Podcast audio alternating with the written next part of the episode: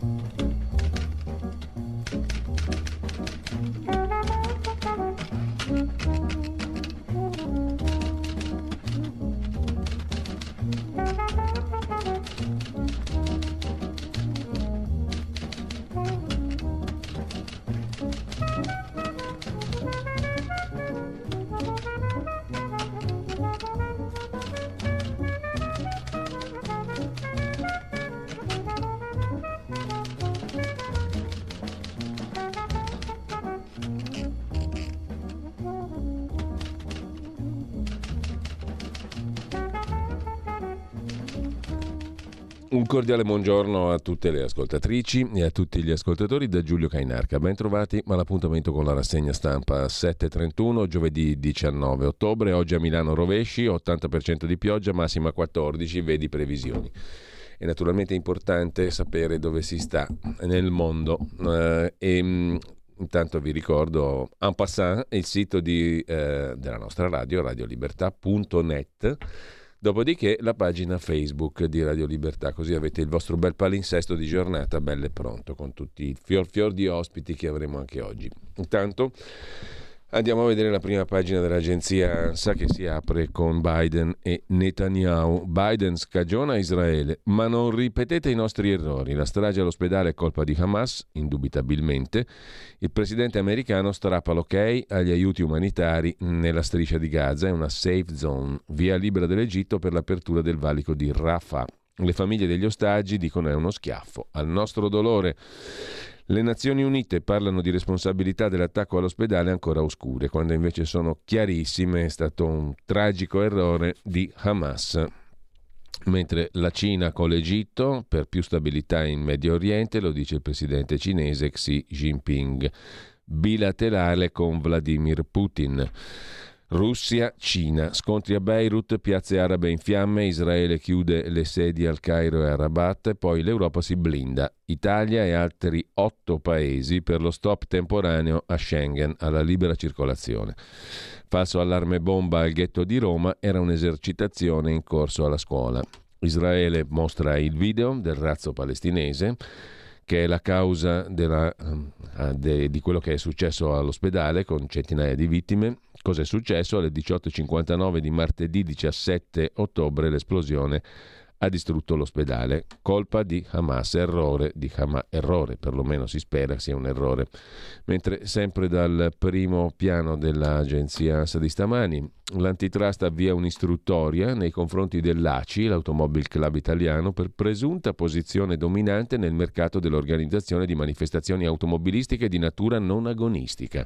E se questa non è una notizia importante, vedete un po' voi cosa è importante al mondo. Mentre sempre dalla prima pagina dell'agenzia ANSA, neonato abbandonato per strada a Osilo, nel nord della Sardegna, arrestata la mamma, la donna dopo il parto appunto l'ha lasciato per strada. La procura di Firenze chiede l'archiviazione per Cappato per aver aiutato a morire un'altra persona rispetto a quella per cui era già stato processato altrove. Mentre sempre dal primo piano dell'agenzia ANSA per la pagina di politica, nel decreto migranti il governo chiarisca sui minori, sono i rilievi del servizio studi della Camera dei Deputati. Una norma del 2015 vieta di trattenere i sedicenni nei centri ordinari. Un disegno di legge della Lega ripropone le lezioni di antiterrorismo a scuola, scrive ancora l'agenzia ANSA, che adesso lasciamo per andare non alle prime pagine di oggi ma a vedere direttamente quali sono tra le prime pagine. Vi devo citare però prima di andare a vedere gli articoli del giorno, poi li vediamo subito, perché le prime pagine di oggi non sono molto stimolanti a dire il vero, tranne il fatto che su Italia Oggi vi segnalo, e poi a pagina 31 e 23 ci sono due articoli di dettaglio, una questione che riguarda le pensioni, che è una buona notizia, anzi ottima notizia per chi è vicino alla pensione, scrive Italia Oggi. Per 2 anni, 2025-2026, non ci sarà alcun aumento dell'età di pensionamento. Per la 3ª volta consecutiva, infatti, la speranza di vita in Italia è negativa e quindi non vengono puniti i lavoratori allontanando il momento di andare in pensione, mentre l'anticipo del conguaglio della rivalutazione del 2022 è stato spostato dal mese di novembre a quello di dicembre. In ogni caso, nel 2025-2026 non ci sarà alcun aumento dell'età di pensionamento, perché per la 3ª volta consecutiva la speranza di vita degli italiani non aumenta, anzi è in regresso, diminuisce, che è una brutta notizia, ma è buona per chi deve andare in pensione. Mentre Tahar Ben Jelloun, scrive il direttore di Italia Oggi, Pierluigi Magnaschi, è uno scrittore marocchino, musulmano, molto noto anche in Italia. Sul massacro del kibbutz dice: la causa palestinese è morta il 7 ottobre 2023, assassinata da elementi fanatici, impantanati in un'ideologia islamista della peggiore specie. Hamas è il nemico del popolo palestinese, non solo del popolo israeliano. Un nemico crudele e senza alcun senso politico, manipolato da un paese dove i giovani oppositori vengono impiccati, l'Iran. Dopo il massacro, qualunque sia il numero dei morti da entrambe le parti, la barbarie ha permeato il nostro immaginario ed è difficile oggi credere che questi uomini abbiano fatto questo per liberare un territorio. No, la guerra si combatte tra soldati, non uccidendo civili innocenti. È una ferita per tutta l'umanità. Non c'è motivo di giustificare quello che hanno fatto nelle case, nei campi, dovunque hanno catturato giovani in festa. L'orrore è umano, voglio dire che gli animali non avrebbero mai fatto quello che ha fatto Hamas. Parole molto chiare quelle di Tahar Ben Jelloun, per qualcuno sorprendenti, ma Italia Oggi fa un bel servizio stamani, cioè dedica spazio a quei musulmani che sconfessano l'azione di Hamas, che non sono dalla parte di Hamas, e sono quelli su cui bisognerebbe puntare naturalmente, sottolinea Italia Oggi. Mentre sempre dalla prime pagine c'è una notizia negativa sul Sole 24 Ore, il quotidiano di Confindustria. PIL 2024, l'Italia è ultima nell'area euro. Per il prossimo anno l'Italia mette in programma la crescita più bassa di tutta l'eurozona e la spesa per interessi di gran lunga maggiore dell'area. Il 4,2% del prodotto interno lordo italiano sarà succhiato dagli interessi sul debito, 1 punto in più della Grecia.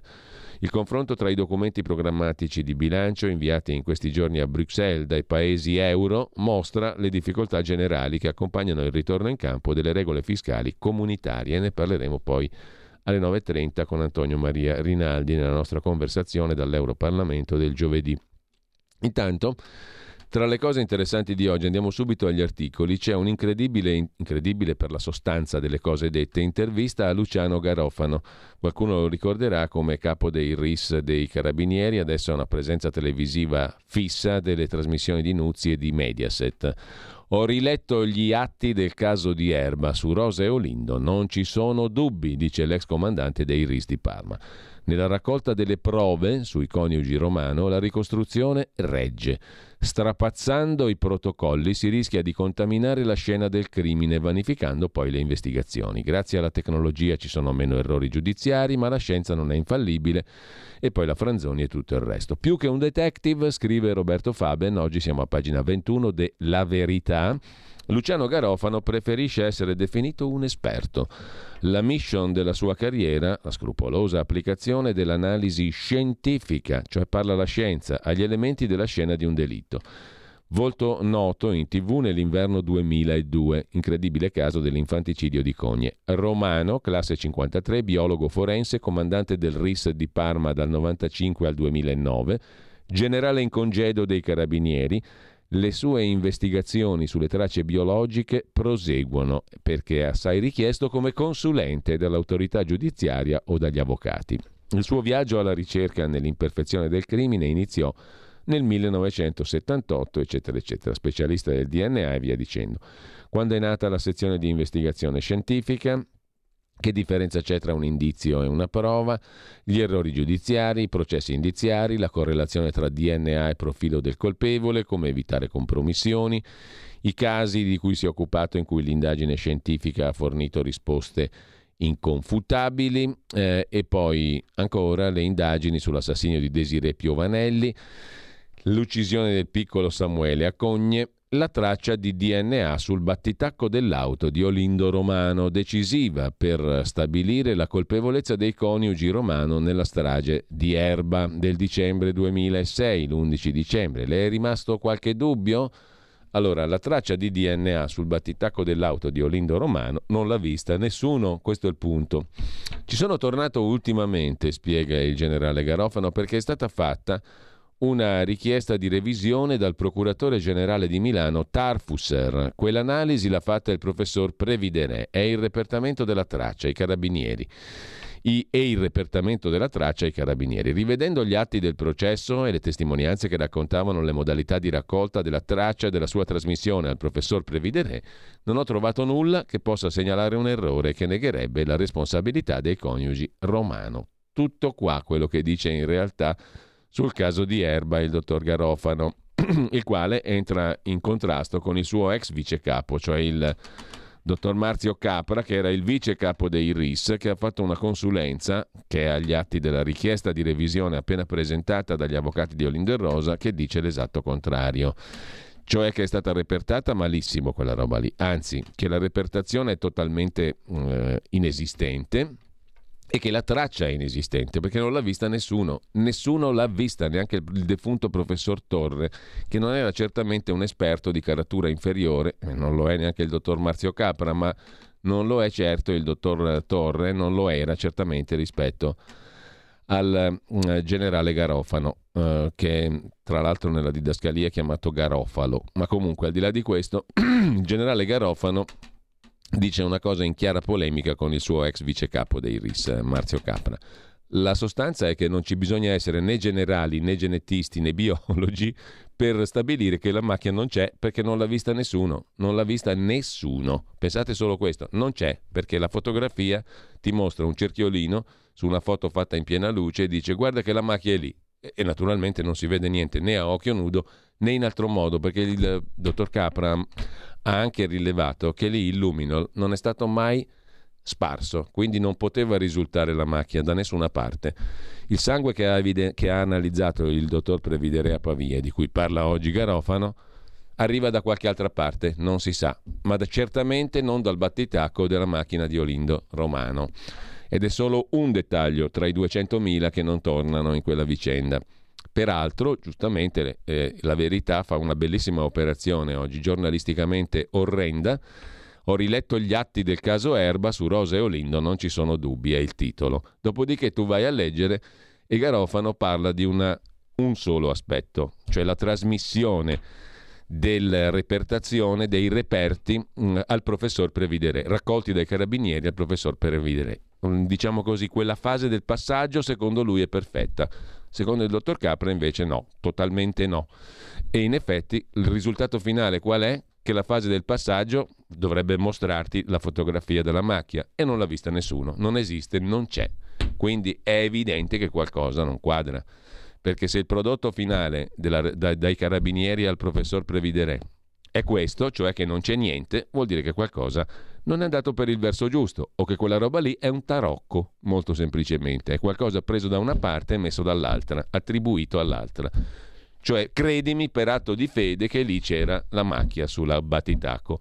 E questa roba qui oggi sembra poca roba, ma all'epoca servì, tra le altre cose, anche con un audio manipolato del signor Frigerio, erano due elementi, a incastrare Olindo Romano e Rosa Bazzi. Non era una robetta da poco la presenza della macchia di sangue, che non c'è.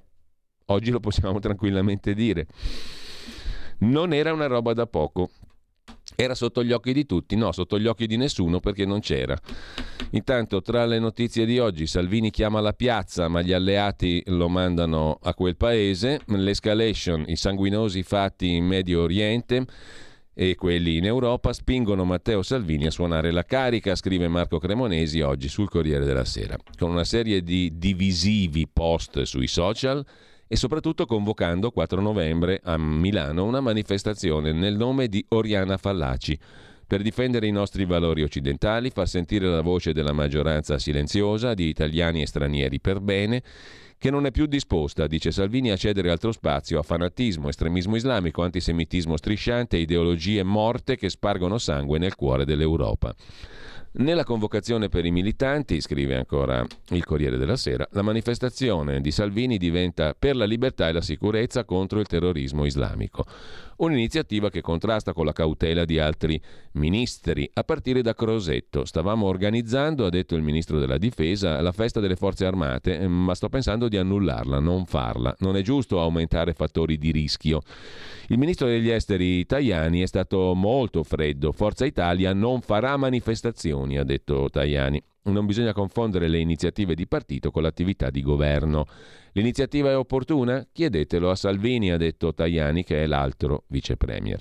Una nota leghista ha commentato la posizione di Ursula von der Leyen riguardo all'espulsione di persone considerate minaccia per la sicurezza. Chi avvisa alcuni giudici, a partire da quelli scesi in piazza contro Matteo Salvini, si legge nella nota della Lega. Ma la scelta del vicepremier di assecondare la polarizzazione emerge dai numerosi post che Salvini ha mandato su Facebook con tema immigrazione. Ce n'è uno anche su X, Twitter, in cui riguardo alla strage nell'ospedale di Gaza, Salvini ha detto che stanno emergendo dati in forma di intercettazioni e analisi di geolocalizzazione che evidenziano il ruolo di Hamas. Molte le critiche perché in questa fase serve cautela. Cautela, beh, la verità è la verità, non è che serve cautela. Se è di Hamas, il razzo che è finito sull'ospedale è di Hamas, punto. Non è che serve cautela, serve verità, serve oggettività. E Salvini l'ha detta una cosa ovvia, banale, vera, che quel razzo lì era di Hamas. Comunque, Salvini chiama la piazza, gli alleati sono freddi. In manovra c'è lo stretto necessario, scrive Dagospia, riprendendo un articolo di Repubblica. Lo stretto è quello di Messina e di Reggio Calabria. Giorgia Meloni ha dato il contentino a Salvini sul ponticello tra Sicilia e Calabria. Nella legge di bilancio ci sarà un riferimento alla copertura dell'infrastruttura. Servono 12 miliardi di euro. Ma non c'è certezza di soldi veri. E te credo, ironizza il buon D'Agostino. Non ci sono coperture finanziarie. E la Ducetta, Giorgia Meloni, ha fatto molta fatica a trovare fondi per rinnovare il taglio del cuneo fiscale. Per tenere a bada la maggioranza pensa a un decreto mancia omnibus con cui aggirare il blocco degli emendamenti, perché un'altra novità della finanziaria di quest'anno è che non ci saranno emendamenti, non sono accettati. Con questo possiamo dire che il Parlamento diventa quell'aula sorda e grigia di cui parlava quel signore con pochi capelli in testa negli anni 20 del secolo scorso in Italia. Si chiamava Benito quel signore là. Potevo trasformare quest'aula sorda e grigia in un bivacco di manipoli, ma non l'ho fatto. Più o meno, insomma, siamo lì. A cosa serve il Parlamento? È una buona domanda. Hanno già dimezzato i parlamentari.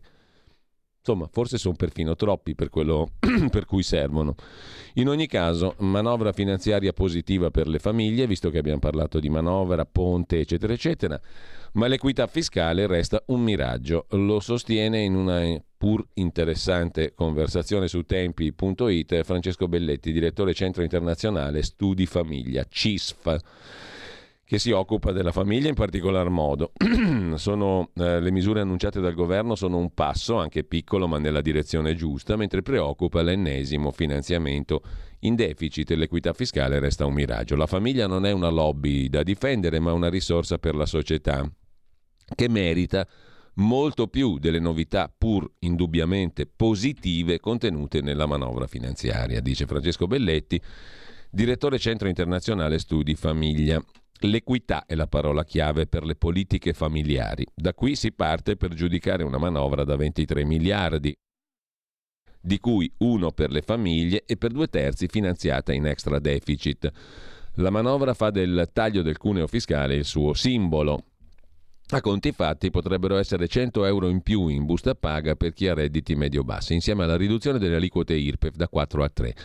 Per i nuclei familiari ci sono tre misure, in particolare. Il rafforzamento dell'assegno unico e universale per il terzo figlio, il rafforzamento del bonus asili nido, aumentato il fondo di altri 150 milioni, la decontribuzione per le mamme con 2 figli fino a 10 anni, che diventa permanente per quelle che ne hanno 3 fino ai 18 anni del più piccolo, senza dimenticare il fringe benefit, cioè tutti i benefici che l'azienda decide di dare alla famiglia, fino a 2.000 euro per i lavoratori con figli, 1.000 euro per tutti gli altri. La manovra ha mantenuto tra le priorità la tutela delle famiglie, l'attenzione alla natalità. Questo è un dato positivo. Si potrebbe poi discutere, dice Belletti, direttore Centro Internazionale Studi Famiglie, si potrebbe discutere di quanto congrue siano le risorse destinate, le singole scelte, quello che ancora manca, ma nel complesso 1 miliardo di risorse per la famiglia rappresenta un segnale di attenzione, specie per le mamme, le famiglie con 2 o 3 figli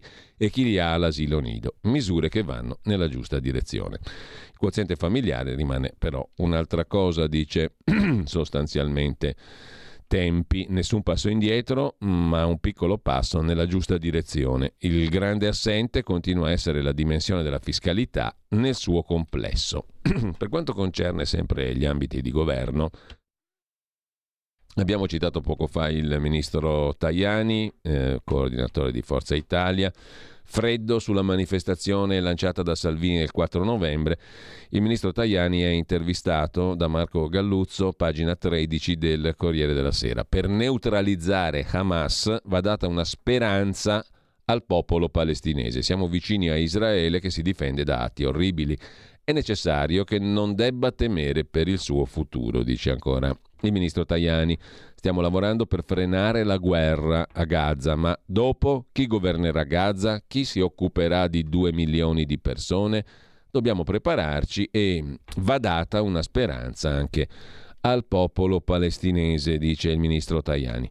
A proposito di Ministero degli Esteri, c'è una notizia molto interessante sul Tempo di Roma di stamani, anzi un articolo di Edoardo Romagnoli molto interessante a pagina 9. Ve lo ricordate il povero Luca Attanasio, l'ambasciatore italiano in Congo?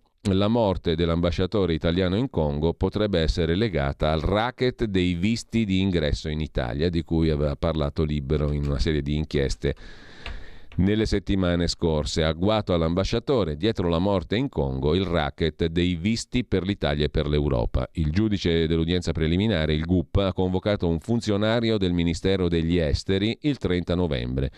Il deputato di Fratelli d'Italia Di Giuseppe, che ha tirato su il caso del racket dei visti, presenta un esposto alla procura. Fate nuove indagini alla luce degli ultimi elementi emersi. La denuncia: il prezzo dei permessi di ingresso può variare da 8 a 15.000 euro. C'è un giro d'affari enorme, si parla di più finanziarie. Dunque, la morte dell'ambasciatore Attanasio potrebbe essere legata al racket dei visti di ingresso in Europa. Attanasio è stato ucciso in un agguato il 22 febbraio del 21 a Goma, nord del Congo, insieme al carabiniere Vittorio Iacovacci e all'autista Mustafa Milambo. Inizialmente si era parlato di rapina. La verità un'altra. Attanasio sarebbe stato ucciso perché voleva denunciare una vera e propria compravendita di visti per l'area Schengen. In Congo, dove lo stipendio medio mensile è 200 euro, un visto per l'area Schengen può valere tra 5 e 6.000 euro. La quantità di persone che arrivano in Italia con visti business e turistici supera di gran lunga quello di chi arriva con i barchini. Tra l'altro, chi arriva in aereo non viene controllato quanto chi arriva in nave, e questo pone una questione importante di sicurezza nazionale, dice al Tempo di Roma stamani il deputato di Fratelli d'Italia Andrea Di Giuseppe. Il deputato, eletto nella circoscrizione estera America centrale e settentrionale, ha denunciato un tentativo di corruzione proprio nell'ambito dei visti. A seguito dell'esposto è finito sotto scorta per le minacce ricevute da gentiluomini italiani, dice l'onorevole Di Giuseppe. Per questo anche lui è portato a credere che la morte del diplomatico italiano, Attanasio, possa essere legata al racket dei visti più che a una rapina. Per vederci chiaro, l'onorevole Di Giuseppe ha presentato un esposto alla Procura della Repubblica per fare nuove indagini. Ricevo ogni giorno telefonate da tutto il mondo, funzionari e ambasciatori fedeli che mi raccontano tutti la stessa storia, spiega Di Giuseppe. È un giro d'affari enorme, si parla di più finanziarie anche perché il prezzo di un visto va da 8 a 15.000 euro. Una volta ottenuto arrivano in Italia, alcuni chiedono il ricongiungimento familiare, spesso con persone che sono parenti finti. Ci sono anche una serie di morti sospette che proverebbero come il fenomeno sia dilagante. Nel 2016 Mauro Monciatti, ispettore del Ministero degli Esteri, 63 anni, è trovato morto a casa sua a Caracas, in Venezuela. In un primo momento si parla di morte violenta, poi di malore. La verità sarà difficile da verificare, il corpo è stato cremato. Questo è solo uno dei casi di cui anche l'onorevole Di Giuseppe si sta occupando, prendendo spunto da un'inchiesta della giornalista Antonella Napoli. Nel frattempo il giudice per l'udienza preliminare Tribunale di Roma ha convocato il 30 novembre un funzionario del Ministero degli Esteri per riferire sulla prassi e la procedura utilizzate per la comunicazione con i funzionari del Ministero degli Esteri non in servizio in Italia sul procedimento penale per gli omicidi dell'ambasciatore Attanasio e del carabiniere Iacovacci. Gli imputati dovranno rispondere di omicidio colposo. Sono Rocco Leone e Mansur Luguru Ruagasa. L'accusa è rappresentata dal procuratore aggiunto Colaiocco, dalla sostituta Dito. Secondo la pubblica accusa, Leone e Ruagasa sarebbero stati gli organizzatori della missione in Africa, dove perse la vita Iacovacci con le altre due persone. Tanti sono ancora gli aspetti da chiarire. L'ipotesi dietro la morte in Congo dell'ambasciatore Attanasio, il racket dei visti per l'Europa. A proposito di Tajani, una noticella politica di politica politicante, Il Fatto Quotidiano e Dagospia. Tajani si è portato il nemico in casa, quella che lo farà fuori in futuro. Dentro Forza Italia serpeggia il malumore per il ritorno di Letizia Moratti. Dietro l'operazione ci sono i due ex Fascinosi, cioè vicini a Marta Fascina, Alessandro Sorte e Stefano Benigni. Ma la rentrée di Mestizia, come Dagospia ribattezza Letizia Moratti, è stata benedetta con una telefonata di Marina Berlusconi, e si mormora che la famiglia di Berlusconi potrebbe trasferire i famosi 100 milioni di debito che Forza Italia ha verso Berlusconi alla Moratti, la quale diventerebbe la proprietaria assoluta della baracca di Forza Italia. Nel frattempo andrebbero forse verranno distrutti 25.000 quadri, alcuni francamente orrendi. Sgarbi ha detto non sarà una gran perdita, della quadreria messa insieme in tutta la sua vita da Silvio Berlusconi. C'è un hangar ad Arcore pieno di quadri che ha comprato Berlusconi alle aste notturne in TV e in tutti gli altri luoghi possibili e immaginabili, 25.000, alcuni sono francamente orrendi. E Sgarbi ha detto non sarà una gran perdita. In ogni caso, la Moratti vuoi vedere che diventa la padrona di Forza Italia? Scrive Dagospia. A proposito di ministri, invece, andiamo presso il Ministero della Difesa. Abbiamo citato prima Crosetto tiepido sull'idea di Salvini di fare la manifestazione il 4 novembre a Milano.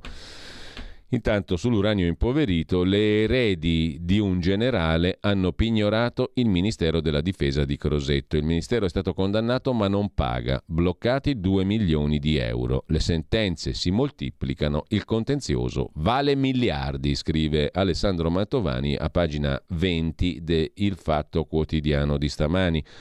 La moglie e le due figlie del generale dell'aeronautica Catello Gargiulo, morto nel 2000 a 47 anni dopo mesi di missioni in Bosnia in aree bombardate con uranio impoverito, hanno pignorato oltre 2 milioni di euro a Banca d'Italia su conti e crediti del Ministero della Difesa. Una sentenza del Tribunale di Roma nel 2021 ha condannato l'amministrazione, il Ministero della Difesa, oggi guidato da Guido Crosetto, a pagare i danni perché il congiunto, il generale Gargiulo, operava senza protezioni. Con la rivalutazione, gli interessi e le spese legali si va oltre $1,5 milioni.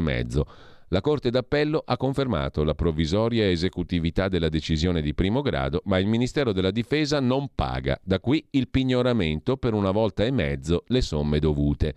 Rischia di finire così anche la vicenda del caporal maggiore Antonio Attianese, un altro caso di persona morta nel 2017 a 38 anni.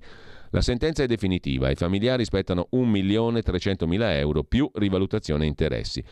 Come le eredi di Gargiulo sono assistiti dall'avvocato Luca Biagi di Firenze, il giudice di Roma è sempre Corrado Cartoni.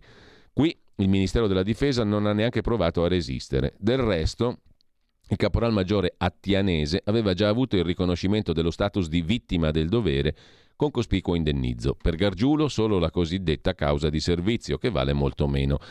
E un'altra sentenza del TAR Friuli Venezia Giulia ha riconosciuto nei giorni scorsi la causa di servizio a un sottufficiale che ha prestato servizio in Kosovo, malato anche lui di tumore.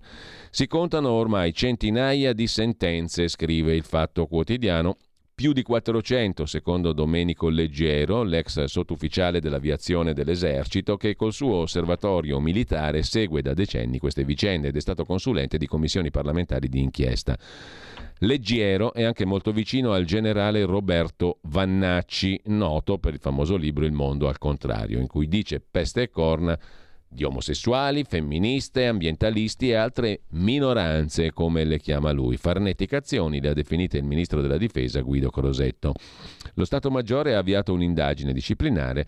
Crosetto gli ha promesso un nuovo incarico. Vannacci, ufficiale dei corpi speciali tra i più qualificati, nel 2019 aveva accusato i vertici militari di non proteggere soldati esposti alle conseguenze dell'uranio impoverito in Italia. Insomma, la questione spacca le destre italiane, che nelle forze armate hanno un notevole seguito. Crosetto ha annunciato una nuova commissione, vedremo. Intanto, conclude il Fatto Quotidiano, che ci ha infilato dentro il Vannacci, le regole le ha dettate la magistratura. Il contenzioso vale centinaia di milioni di euro. Secondo Leggiero, i militari morti per patologie uranio correlate sono 680, i malati 8600. Come si legge nelle due sentenze dei casi citati, Attianese e Gargiulo, sebbene manchi la prova del nesso diretto tra uranio impoverito e tumori, la scienza riconosce l'elevata tossicità di nano e microparticelle metalliche prodotte dall'esplosione di proiettili rivestiti con uranio impoverito, spesso rinvenuti nei campioni biologici dei malati. Benefici e risarcimenti sono accordati in base al criterio del più probabile che non, tipico del giudizio civile. Nel frattempo Salvini incontra Vannacci in barba al collega Crosetto, scrive ancora il Fatto Quotidiano. Il vice premier e ministro Salvini non si cura dell'indagine disciplinare avviata da Crosetto nei confronti del generale Vannacci. Nelle ultime settimane il leader della Lega ha incontrato per 3 volte in segreto, il segreto finisce ovviamente sul giornale, sul Fatto Quotidiano, il generale, e lo farà una 4ª a Firenze nei prossimi giorni. Pronto? Avvocato. Mi dica. C'è bisogno di lei. Sono l'avvocato Celeste Collovati. Con me parlerete di pensioni e di diritto del lavoro e tutte le problematiche inerenti al lavoro. Ciao a tutti, sono Massimo Leonardi, avvocato e dottore commercialista. Con me parleremo di diritto tributario, diritto societario e danni da malasanità. Sono l'avvocato Giorgia Colombo. Con me parlerete di immobili, condominio e diritto dell'arte. Vi aspettiamo! Vi aspettiamo! Vi aspettiamo! L'avvocato risponde ogni giovedì dalle 17 alle 18. C'è bisogno di lei. È giusto per chiudere l'argomento. Allora, si sono trovati a Monza Salvini e Vannacci, dove si vota per il seggio lasciato libero dalla morte di Silvio Berlusconi. E non è un mistero, scrive ancora il Fatto Quotidiano, che Vannacci desideri candidarsi alle europee. Con quale partito non è chiaro. Al generale piacerebbe Fratelli d'Italia, ma nel partito di Meloni c'è il no di Crosetto. La Lega, che inizialmente aveva aperto le porte a Vannacci, adesso è più tiepida. Salvini non vuole candidare figure ingombranti. Giorgetti e i governatori si oppongono. Resta l'imbarazzo nel governo per un vice premier che incontra privatamente il Vannacci portandogli il suo sostegno, mentre quest'ultimo è sotto indagine disciplinare. A proposito di governo e a proposito di dipartimenti governativi, questa qui, ragazzi, è una roba che ha dell'incredibile. Segni dei tempi, sign of the times. Il Dipartimento per l'Editoria, che fa capo alla Presidenza del Consiglio, sottosegretario Barachini, sta studiando l'impatto dell'intelligenza artificiale. E fin qui tutto bene. Con un comitato guidato da Giuliano Amato. Per il tavolo voluto dal sottosegretario Barachini, primo incontro il 24 ottobre. Giuliano Amato, basta la parola, come diceva un antico slogan, anzi 2 parole. Giuliano Amato. Nasce ufficialmente il comitato che presso il Dipartimento Informazione Editoria Presidenza del Consiglio si occuperà di studiare l'impatto dell'intelligenza artificiale sul giornalismo e le news. Cruciale, bla bla bla bla bla bla. A presiedere il comitato sarà Giuliano Amato. I lavoratori sono quelli che si ricordano delle prodezze di Amato, ma comunque i lavori inizieranno il 24 ottobre. Lo racconta Prima Comunicazione, Prima Online. Dal Corriere della Sera invece, ma poi ne riparleremo con Antonio Maria Rinaldi, euro digitale via al cantiere, avremo tutti un conto alla Banca Centrale Europea. Non siete contenti? E contente? Francoforte parla di fase preparatoria di 2 anni. Christine Lagarde, presidente della Banca Centrale Europea, ha detto che bisogna attrezzare la moneta per il futuro. Ce lo racconta il vice direttore del Corriere della Sera, Federico Fubini, oggi a pagina 35, il dorso economico del Corriere della Sera. Parte la fase di preparazione dell'euro digitale. Già l'euro cartaceo ci ha portato un beneficio enorme, fantastico, meraviglioso, crescente negli anni. Adesso arriva quello digitale. Terminata quella di indagine, ieri il Consiglio direttivo della BCE, Banca Centrale Europea di Francoforte, ha aperto il biennio, da qui in avanti, in cui la stessa BCE definirà le regole del progetto di euro digitale, selezionerà le piattaforme, naturalmente private, abilitate alla distribuzione, le infrastrutture sulle quali le transazioni viaggeranno e i depositi digitali dei comuni risparmiatori risiederanno. L'introduzione nell'uso comune dell'euro digitale potrebbe arrivare nel 2026. Prima andrà approvata la legislazione europea che oggi è in discussione. Parola finale al Consiglio dei Ministri dell'Unione Europea e all'Europarlamento. Se l'intero progetto arriverà al decollo, le conseguenze saranno profonde. Attraverso fornitori privati di servizi digitali di pagamento, tipo Nexi, ogni cittadino residente nei paesi dell'area euro potrà avere un proprio conto fino a 3.000 euro presso l'Eurosistema, ossia presso una fra le 20 banche centrali nazionali che partecipano alla Banca Centrale Europea. Per esempio, chi risiede in Italia potrà avere un conto in Banca d'Italia dal quale attingere a euro digitali per pagamenti dallo smartphone o da una carta.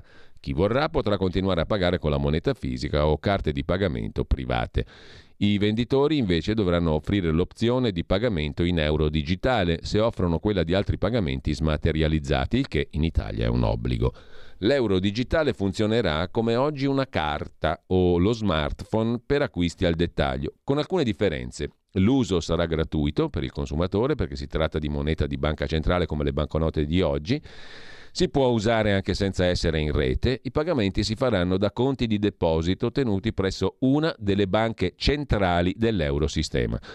Il limite di 3.000 euro per i conti è pensato per non fare eccessiva concorrenza alle banche commerciali. Anche così Andrea Filtri, Mediobanca, stima che questa svolta potrebbe erodere gli utili delle banche commerciali fra il 5 e il 20%. Diventa più difficile per una banca privata offrire rendimenti sotto l'1% sui depositi, come oggi, se la Banca Centrale Europea offre agli stessi consumatori per gli stessi risparmi il 4%. Inoltre, l'ampliamento di transazioni digitali tracciabili potrebbe ridurre la piccola evasione. La Banca Centrale, conclude Fubini, accelera su questo progetto per anticipare lo sbarco in Europa di monete digitali di piattaforme come Meta, ex Facebook, o Amazon, o addirittura della moneta cinese digitale, lo yuan, che a Pechino è già in stadio di avanzato sviluppo.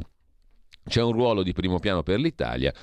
Regista di questa operazione dell'euro digitale Fabio Panetta, governatore entrante della Banca d'Italia, che ora passa la mano all'uomo che lo sostituirà a Francoforte, Piero Cipollone, così sul Corriere della Sera. Anche su Repubblica c'è un articolo dedicato all'euro digitale, a pagina 29, euro più vicino, digitale ovviamente, in una app della BCE arriverà il nuovo contante. La versione virtuale dell'euro servirà per pagare meno commissioni e per limitare i servizi degli intermediari. Dunque, la Banca Centrale Europea fa un altro passo verso l'euro digitale, valuta unica smaterializzata che è entrata nella fase di preparazione di 2 anni. All'ottobre 2025 il Consiglio direttivo della Banca Centrale Europea valuterà il quadro normativo, a giugno dalla Commissione Europea una proposta di legge, e deciderà come e quando emettere il nuovo euro digitale. Non è creazione di nuova moneta, ma complemento al contante per preparare la nostra moneta al futuro, ha detto la Presidente BCE Lagarde.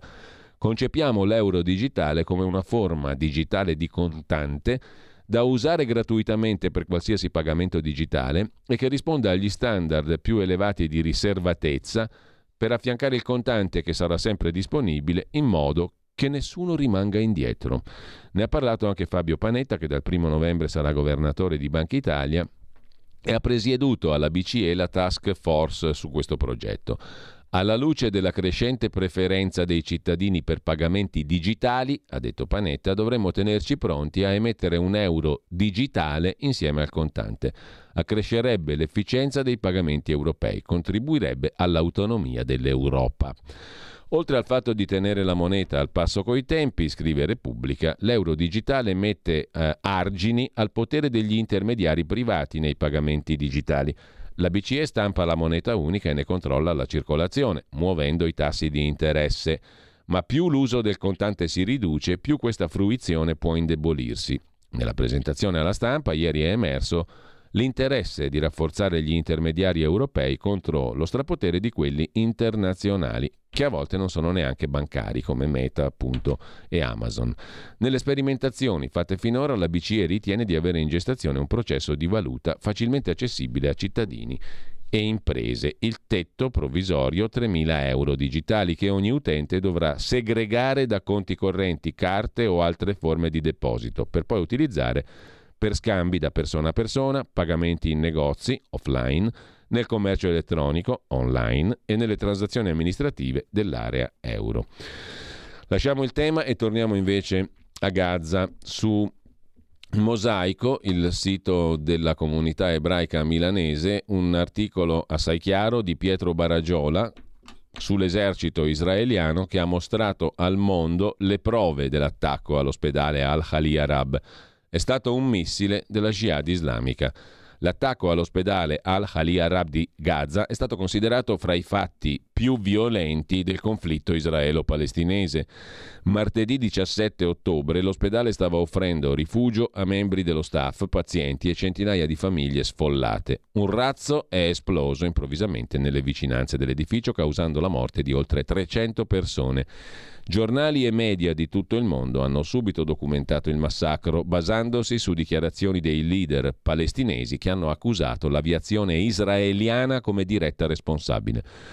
L'ospedale non fa parte degli obiettivi delle forze israeliane. Stiamo investigando sulla fonte dell'esplosione. Vogliamo la massima trasparenza, prendiamo sul serio qualsiasi incidente che coinvolga civili, ha risposto il portavoce dell'IDF, le forze di difesa israeliane, Daniel Hagari, affermando che dall'inizio degli scontri sono stati 450 i razzi di Hamas caduti all'interno di Gaza accidentalmente, causando vittime palestinesi. Nelle ultime ore l'indagine, supervisionata dai più alti livelli di comando dell'intelligence israeliana, ha condiviso dati e filmati in grado di dimostrare che anche quest'ultimo attacco è stato purtroppo causato da un razzo della Jihad islamica scoppiato prima di arrivare a destinazione. Il responsabile dell'esercito israeliano, il portavoce dell'esercito Daniel Hagari, ha indetto una conferenza stampa per mostrare al mondo le prove che hanno permesso di stabilire la colpevolezza della Jihad islamica nella strage all'ospedale Al-Khali Arab. Nel frattempo Fiamma Nierenstein ci racconta, a pagina 4 de Il Giornale, dell'incontro fra il premier israeliano Netanyahu e il presidente degli Stati Uniti Biden.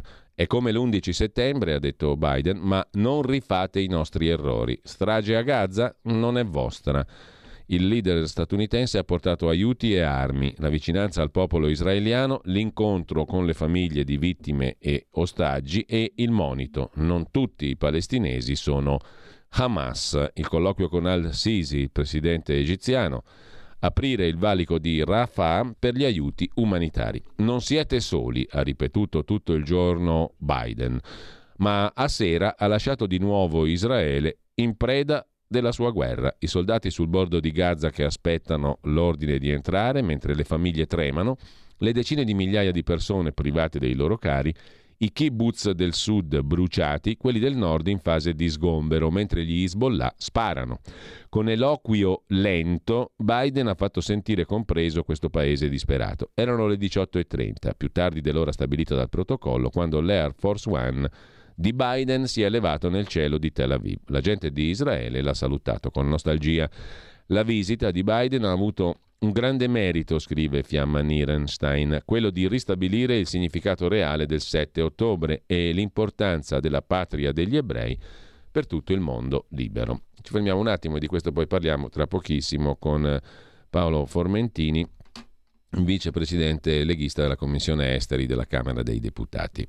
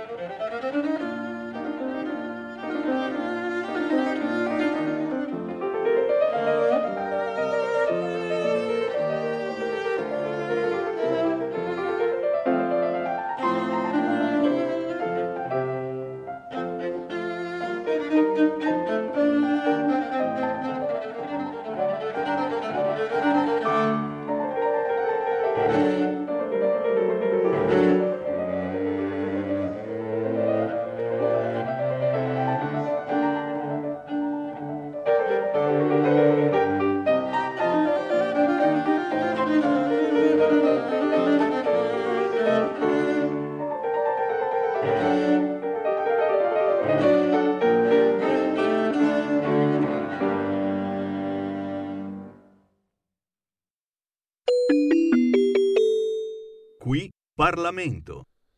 E benvenuto e buongiorno, come detto poco fa, Paolo Formentini, vicepresidente leghista della Commissione Esteri della Camera dei Deputati. Buongiorno e grazie. Buongiorno.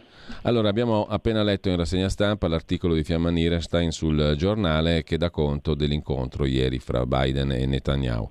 La faccio molto corta e le lascio subito la parola all'onorevole Formentini, perché questa vicenda e l'attacco di Hamas contro Israele nelle brutalissime forme che abbiamo conosciuto il 7 di ottobre e tra l'altro anche le strumentalizzazioni che sono culminate, vedi il caso di ieri, la storia dell'ospedale che è stato subito accreditato come una strage fatta da israeliani, non si capisce neanche il motivo, poi si scopre che è un errore tragico, orrendo della jihad islamica, cioè delle fazioni armate terroristiche palestinesi.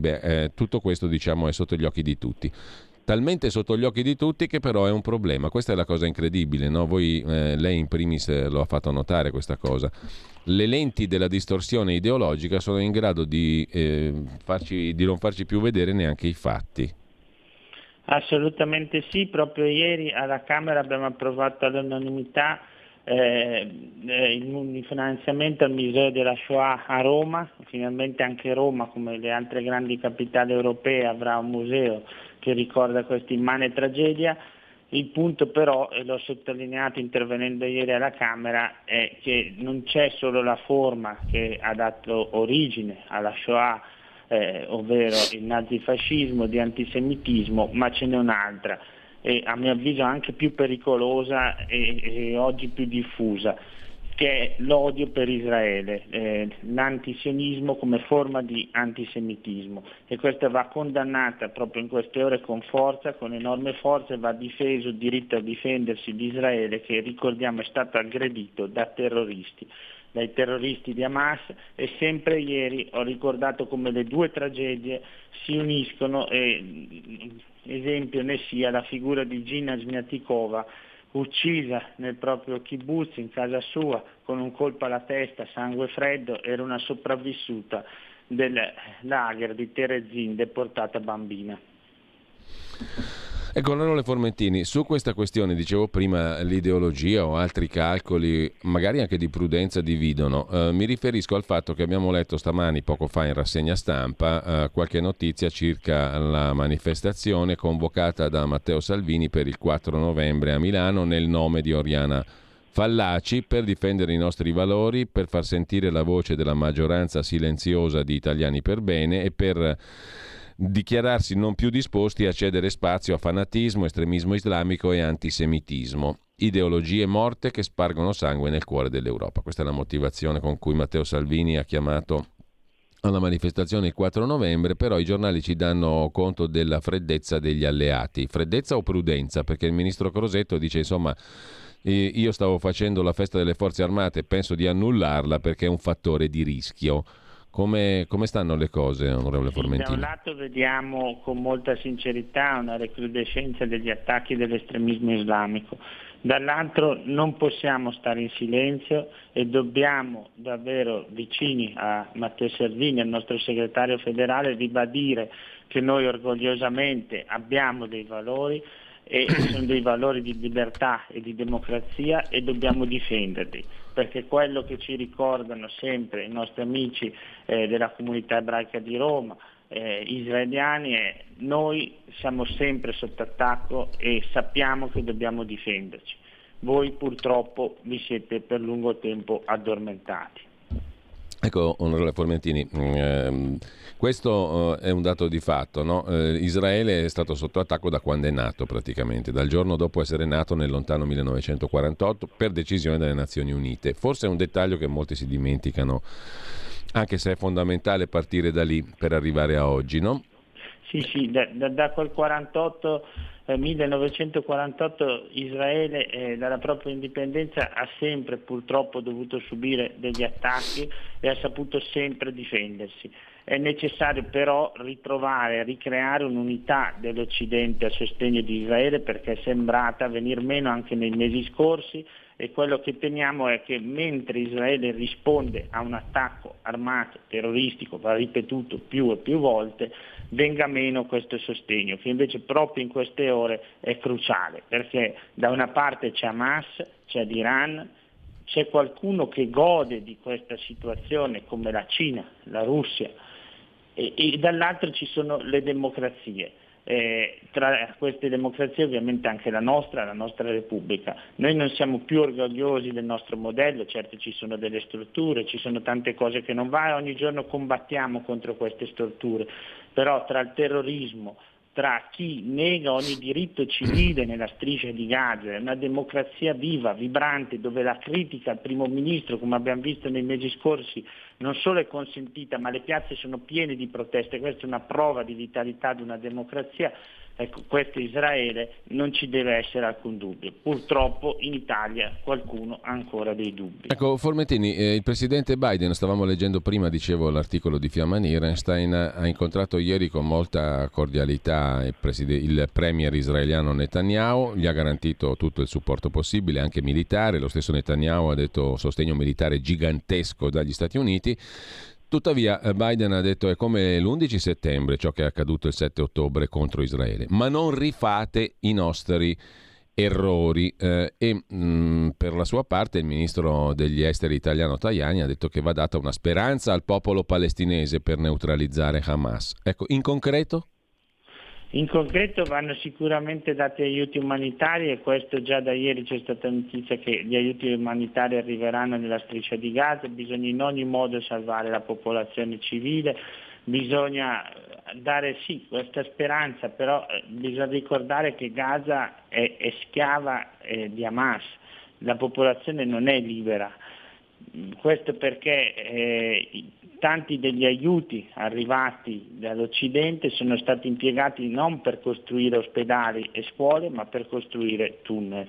Questo è successo e ripeto, lì sono negati i diritti civili, la popolazione non ha gli stessi diritti che ha a pochi metri, chilometri di distanza in Israele.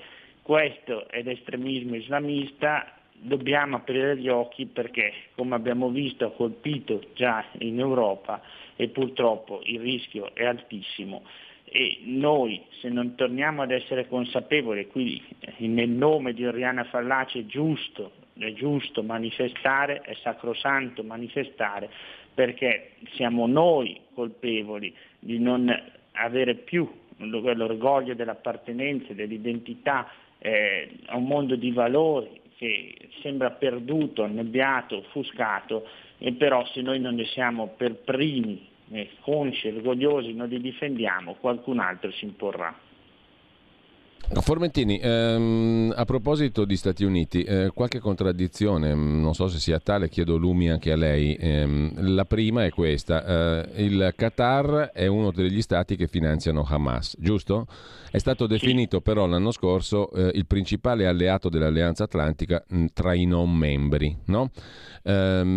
È una contraddizione, così come pare essere una contraddizione il fatto che Hamas nasce e mantiene la sua continuità ideologica e pratica dai fratelli musulmani, che attualmente sono straprotetti dalla Turchia di Erdogan, che a sua volta è di nuovo componente, questa volta membro pieno della NATO. Non sono contraddizioni enormi? Sì, ed è per questo che io sono anche per la seconda volta membro della delegazione italiana all'Assemblea parlamentare della NATO.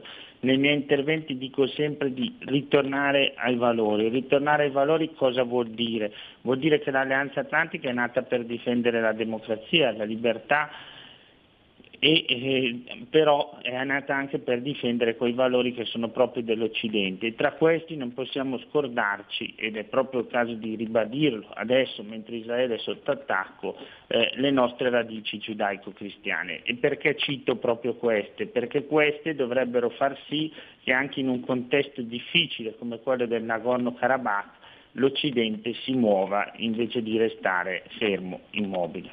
Ecco, Formentini, lei ha ricordato una vicenda della quale hanno parlato pochissimi, lei se ne è sempre occupato, noi pure qui a Radio Libertà, e i colleghi di Tempi, avremo poi con noi il direttore, come tutti i giovedì, di Tempi, Emanuele Boffi, pure, e hanno organizzato per sabato a Milano un incontro al Teatro Rosetum alle 10.30 su questo tema, cioè il tema degli armeni, in particolare gli armeni dell'Artsakh o Nagorno-Karabakh, che sono stati bellamente evacuati, io parlerei di pulizia etnica vera e propria, da parte dell'Azerbaigian, cioè della Turchia, a fine settembre, inizio ottobre, nel silenzio di tutti. Ora, abbiamo parlato di Israele, ma dobbiamo ricordarci che la tragedia armena, il genocidio armeno, fu la matrice della Shoah ebraica. Un'altra contraddizione è che oggi Israele è alleato dell'Azerbaigian, che invece è fermamente determinato, credo, a fare pulizia degli armeni, perché la prossima tappa sarà mettere le mani su un pezzo di Armenia, non più solo sul Nagorno-Karabakh o Artsakh, che era un'anclava armena in territorio azero. La cosa è inquietante, perché se noi andiamo indietro, questi qua hanno ancora oggi sulle loro braccia i distintivi e le mostrine che richiamano al genocidio del 1915-19 e lo stanno portando a termine nel silenzio incredibile di tutto il mondo. Questa cosa mi ha molto colpito, credo che abbia colpito anche lei, ovviamente. Io ovviamente sono molto sensibile al tema, sono stato il primo firmatario della mozione d'ala con la quale l'Italia, la Camera dei Deputati, ha riconosciuto per la prima volta pochi anni fa il genocidio armeno, non era mai stato riconosciuto ufficialmente in Italia. È un genocidio che, come ben si è detto, è stato l'esatto modello sul quale poi i nazisti hanno costruito l'orrore della Shoah. Il termine stesso genocidio è stato coniato da Raphael Lemkin, un giurista ebreo-polacco, per descrivere quello che era successo al popolo armeno. E quindi c'è un legame profondo. 1,5 milioni di persone furono trucidate o fatte morire di stenti nel deserto siriano. Questo successe, e però, come altrettanto bene si è detto, rischia di continuare a succedere, anzi sta continuando a succedere, perché se tu togli un popolo, lo cancelli integralmente da una terra, i termini purtroppo che possiamo usare sono solo due: pulizia etnica. Quello che è successo, lì ci sono cimiteri, ci sono monasteri che datano davvero molto indietro nel tempo. Ricordiamo che l'Armenia è stato il primo regno cristiano della storia, e nel 300 d.C. Quindi cerchiamo di difendere una memoria storica, ma che è anche memoria viva di una popolazione che ha resistito per difendere le proprie radici profonde la propria identità e che non merita, come nessuno merita d'altronde, d'essere cancellata e spazzata via, per di più nel silenzio.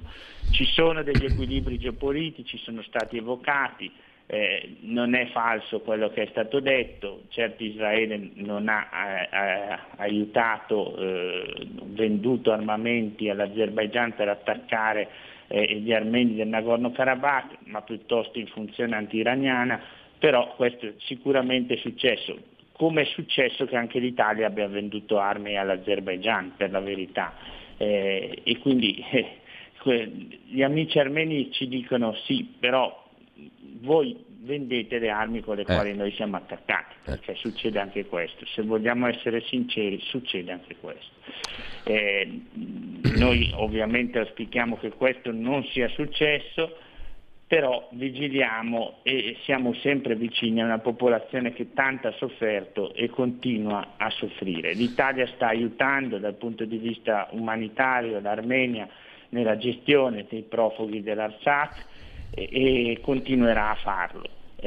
Missione italiana è quella di riuscire a difendere quel che resta del fu Stato armeno e impedire che venga aperto quel corridoio di Zangsegur che appunto vorrebbe aprire l'Azerbaigian per fare un corridoio panturco in quella regione. Controlle Formentini, l'ultima cosa poi ci salutiamo, c'è una notizia tra quelle che abbiamo letto stamani in rassegna stampa che mi ha colpito, la morte dell'ambasciatore italiano in Congo Luca Attanasio nel febbraio del 21 insieme al carabiniere Iacovacci e al suo autista Mustafa Milambo potrebbe essere legata alla intenzione da parte di Attanasio di denunciare la compravendita di visti per l'ingresso nell'area Schengen, che riguardava anche il Congo e di cui ha parlato il deputato di Fratelli d'Italia Andrea Di Giuseppe, eletto nella circoscrizione estera dell'America centrale settentrionale.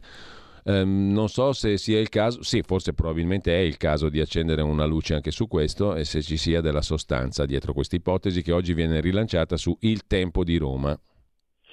Va sicuramente approfondita, non sarebbe purtroppo l'unico caso, questo con un esito, se fosse così, drammatico, tremendo, però ci sono già indagini in corso proprio su questo argomento, sarebbe qualcosa che davvero ci lascia sgomenti, perché mentre cerchiamo di far sì di limitare l'immigrazione illegale, di combattere il traffico di esseri umani, magari ci troviamo con i documenti in regola, gente che ha comprato il visto per l'Italia. E con numeri pesanti, perché il denunciante, il suo collega deputato di Fratelli d'Italia, parla di numeri che superano addirittura quelli degli sbarchi. Se fosse così sarebbe incredibilmente tragico.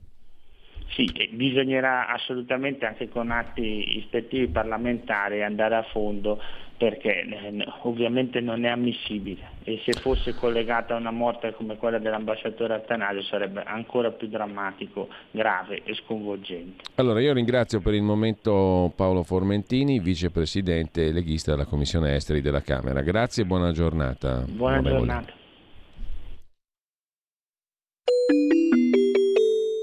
Qui Parlamento.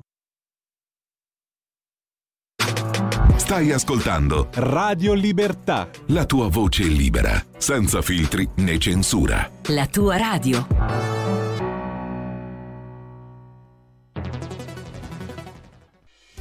Quotidiano di Sicilia, il quotidiano d'Italia, l'informazione che ribalta i luoghi comuni, una vera visione dei fatti, l'Italia vista da sud. Ogni siciliano che vive in Italia e nel mondo è una risorsa, è protagonista della crescita della nostra nazione. Dai forza alla crescita della nostra isola, abbonandoti al QDS digitale più archivio a soli €99 annui. Quotidiano di Sicilia, il quotidiano d'Italia, una scelta di valore.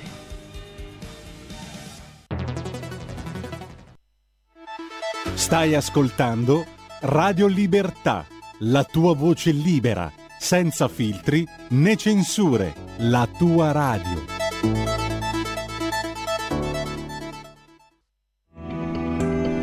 Il meteo.it presenta le previsioni del giorno.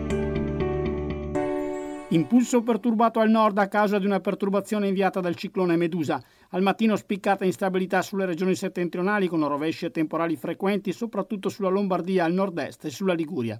Generalmente asciutto altrove, eccezion fatta per la Toscana, ma con cieli irregolarmente nuvolosi. Nel pomeriggio situazione quasi del tutto invariata, temperature fresche al nord in aumento al centro-sud.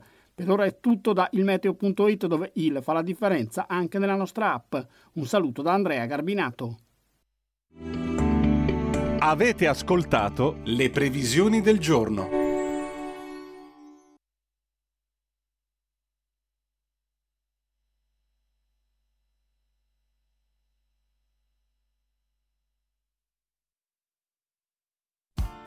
Tutte le domeniche, dalle 8 alle 10, la rassegna stampa del giorno e alcuni dei fatti principali della settimana che si è appena conclusa, con ospiti e telefonate in diretta.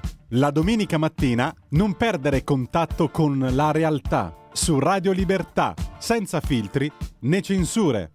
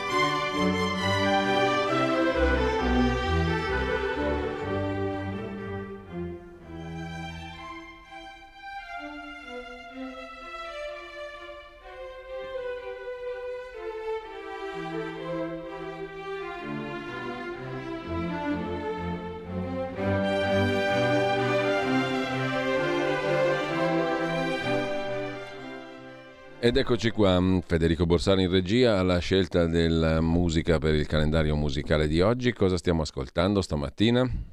Jacqueline Dupré al violoncello, e qua stava suonando Joseph Haydn. Concerto per violoncello in do maggiore 1 moderato. Facciamo i tedeschi, va? Intanto grazie a Federico in regia e torniamo alla rassegna stampa con un'altra segnalazione da Atlantico Quotidiano, il direttore Federico Punzi, su Egitto e Giordania che chiudono ai profughi o fanno molta fatica ad aprire. Perché allora da noi deve entrare chiunque? Loro possono rifiutarsi e nessuno li condanna. Noi dovremmo accogliere tutti, finti profughi e irregolari. Eppure il rischio terrorismo c'è. Come riprendere il controllo? Esistono 2 validi motivi, scrive Punzi, per cui Egitto e Giordania rifiutano di aprire i loro confini ai rifugiati palestinesi di Gaza. Il motivo ufficiale che i 2 governi citano per le loro opinioni pubbliche è il timore che poi Israele non consenta il ritorno dei profughi nelle loro terre, rendendo impraticabile la soluzione 2 popoli, 2 stati. Preoccupazione comprensibile visto il peso del tema diritto al ritorno nelle rivendicazioni arabo-palestinesi. Poi c'è il motivo semi-ufficiale, a cui invece accennano nei colloqui con i leader occidentali, il tema sicurezza, cioè Egitto e Giordania temono, aprendo le porte, di importare terrorismo e instabilità, cioè che la presenza di profughi palestinesi sul loro territorio favorisca il radicamento di organizzazioni terroristiche come Hamas, che poi trasformerebbero il loro paese in una base per attacchi contro Israele. In sostanza, Egitto e Giordania non vogliono Hamas, temono di fare la fine del Libano. Il premier libanese l'altro giorno ha detto chiaramente: io sono il premier ma non comando niente, che rischia costantemente il Libano di essere trascinato in una rovinosa guerra con Israele dalle milizie filo-iraniane Hezbollah. Lo fanno capire, lo dicono apertamente in questi giorni. In particolare la Giordania ha una storia traumatica, ricorda Punzi, di non integrazione e di instabilità. Il padre dell'attuale re di Giordania rischiò il trono, fu costretto a reprimere duramente, a cacciare terroristi palestinesi che erano diventati uno Stato nello Stato. Quando il re Abdallah è stato interrogato sul no ai rifugiati da Gaza, ha spiegato, parlando a nome dei nostri amici in Egitto, che questa è una linea rossa, perché penso che il piano sia, di alcuni dei soliti sospetti, tentare di creare di fatto problemi sul terreno. Questo sottolinea Atlantico Quotidiano, questo no di Giordania ed Egitto, in parallelo invece al sì che dovremmo pronunciare sempre in Italia. Loro possono rifiutarsi, nessuno li condanna. Noi dovremmo accogliere tutti, finti profughi, irregolari. A proposito di gente pericolosa o sospetta o ritenuta tale, su Repubblica, in cronaca milanese, 20 movimenti di denaro sospetti che inguaiano i due cosiddetti lupi solitari, quanto solitari poi non si sa mai in questi casi, comunque i due egiziani arrestati martedì a Milano, accusati di aver sostenuto il terrorismo islamico ISIS col proselitismo e il sostegno economico. Conosco la sua famiglia, dice Emanuele Perego, avvocato di uno dei due. Non credo proprio sia una persona pronta a mettere in pratica ciò che scriveva. In ogni caso, ci sono anche movimenti di denaro sospetti. Oggi gli interrogatori dei due fermati per propaganda jihadista. Dicono gli avvocati difensori, dai proclami all'azione ce ne passa. Soltanto proclami sterili, semplici manifestazioni di simpatia per l'ISIS, come sostengono gli avvocati. O invece una più pericolosa attività di finanziamento e proselitismo per la causa dello Stato islamico.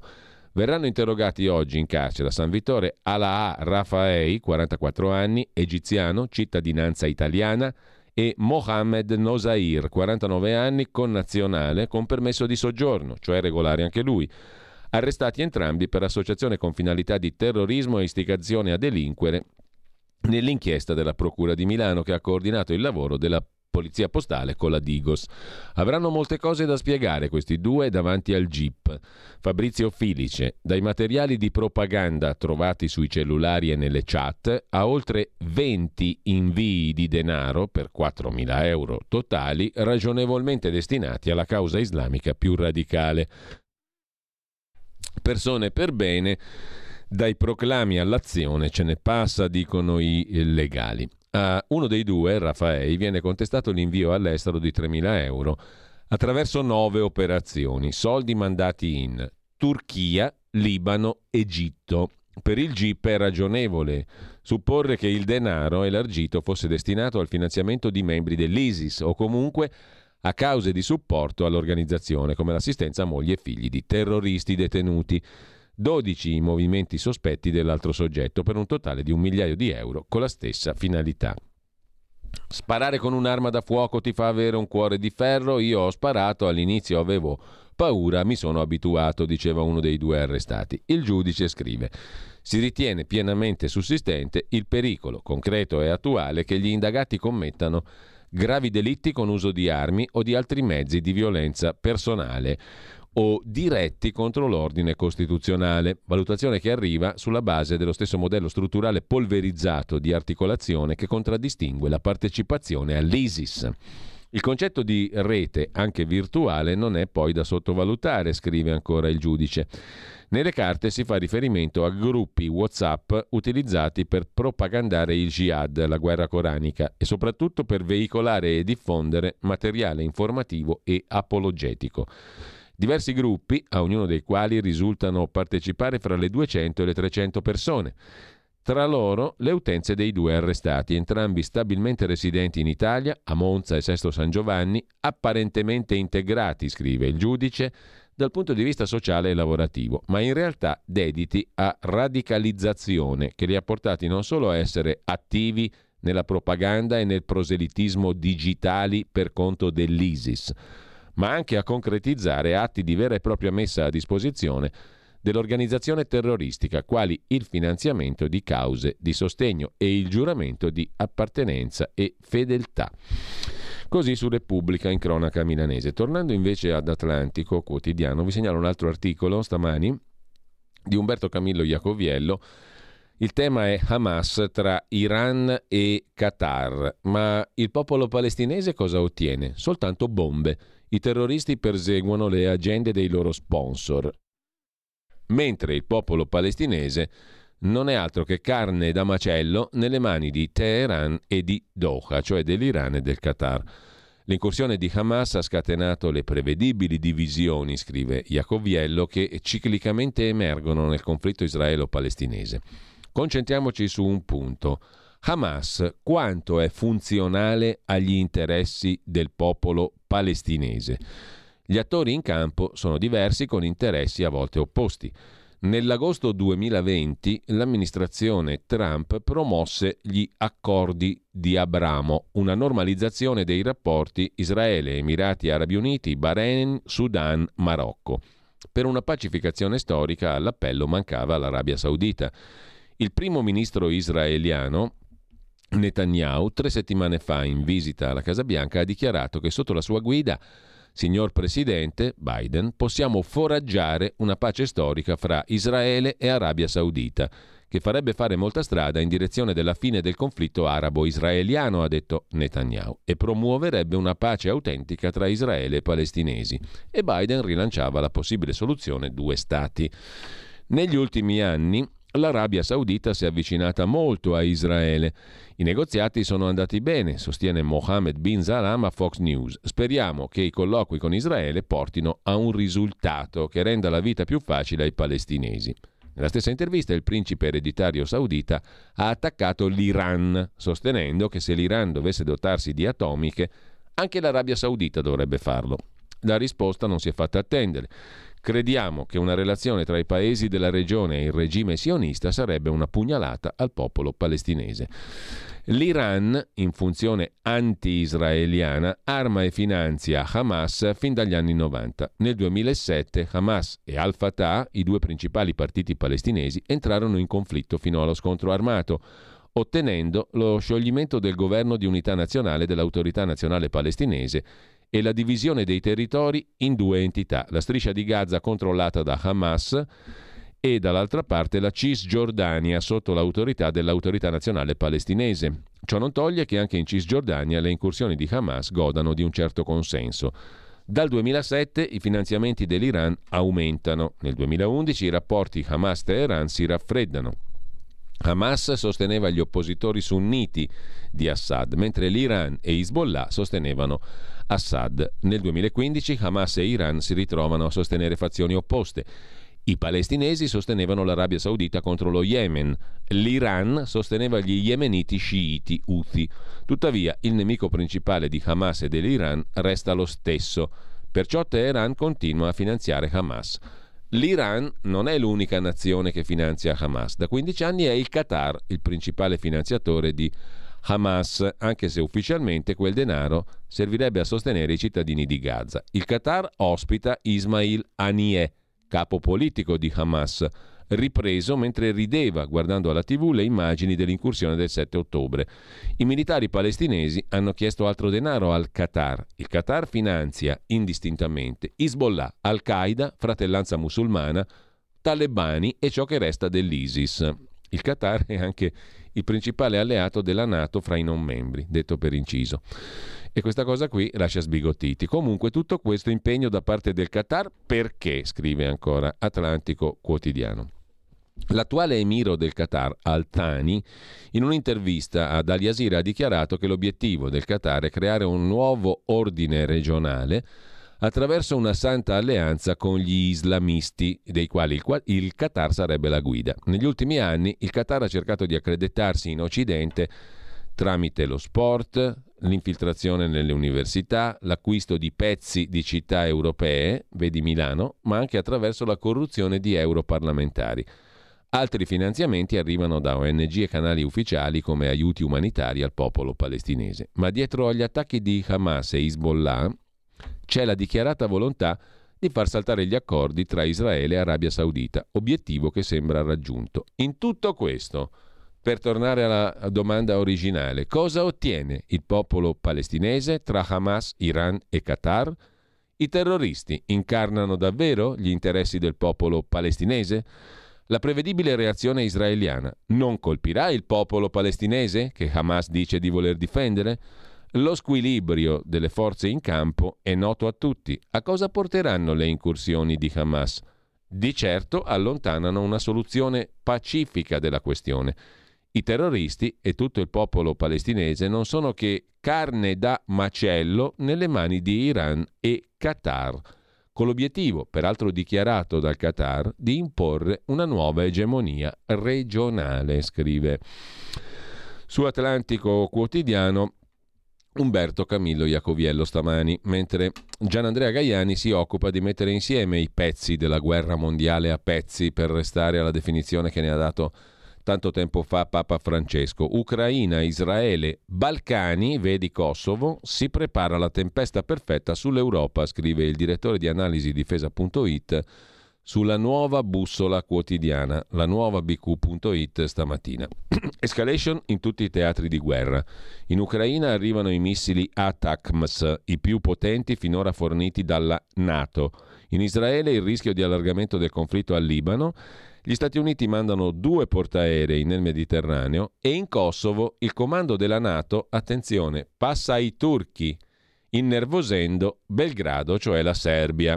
L'escalation progressiva di tutte le crisi in atto intorno all'Europa dovrebbe imporci valutazioni strategiche e politiche, scrive Gaiani, circa le nubi sempre più scure all'orizzonte. Gli ultimi segnali di allargamento degli scenari bellici giungono dall'Ucraina e dal Medio Oriente. Il 17 ottobre il presidente Zelensky ha confermato che l'Ucraina ha ricevuto e impiegato per la prima volta missili balistici tattici ATACMS inviati dagli Stati Uniti contro un deposito di munizioni russo nella regione di Luhansk, nel Donbass, e un aeroporto a Berdiansk impiegato dagli elicotteri militari russi utilizzati sul fronte di Zaporizhia per ostacolare la controffensiva ucraina.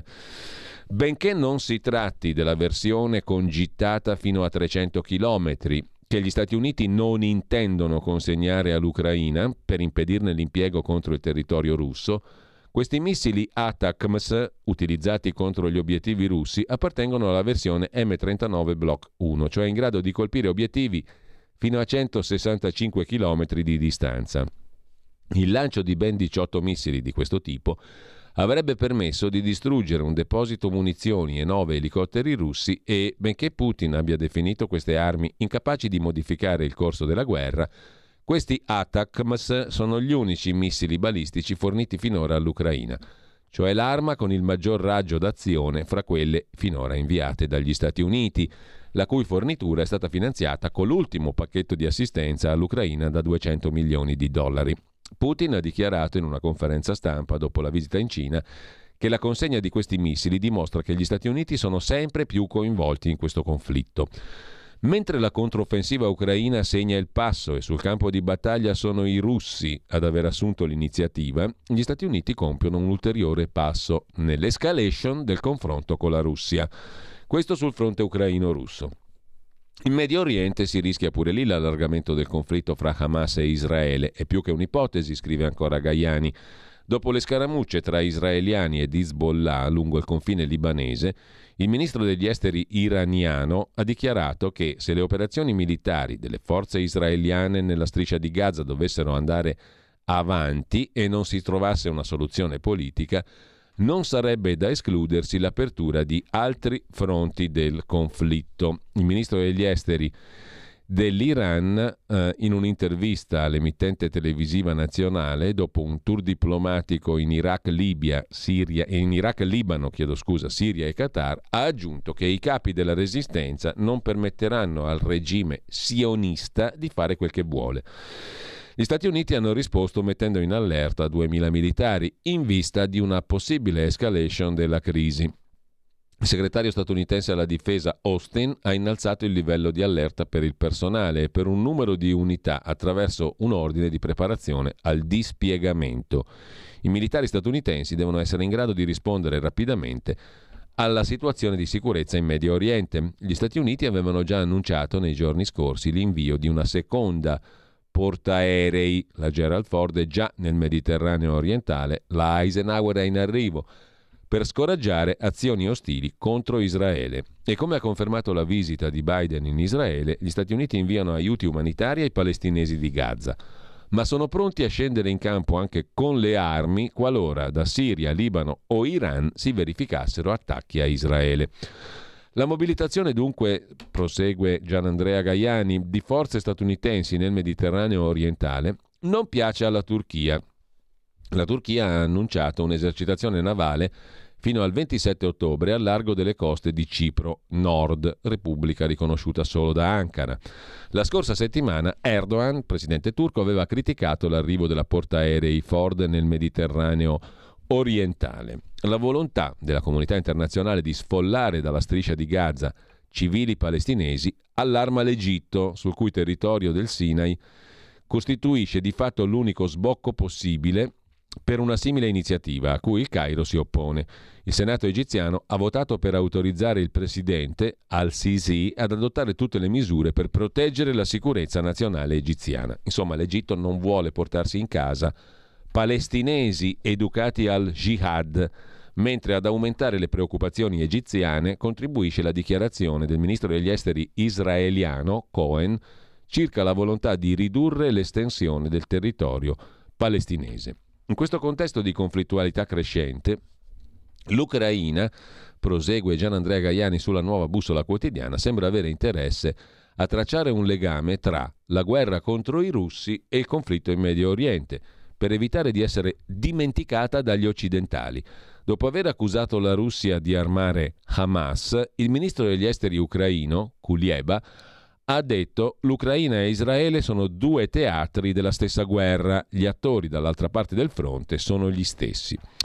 In realtà, osserva Gaiani, per restare sempre alle crisi in atto nel vecchio continente, c'è anche un altro punto, un altro focolaio, le crescenti tensioni tra Serbia e Kosovo che minacciano di esplodere, dopo che il comando delle forze della NATO in Kosovo è stato posto per la prima volta sotto il comando turco, dopo molti anni di comando italiano e ungherese. Un cambio della guardia in ambito NATO non certo apprezzato da Belgrado, anche perché nel maggio scorso le forze di sicurezza hanno ricevuto proprio dalla Turchia le loro prime armi offensive, 5 droni armati di missili.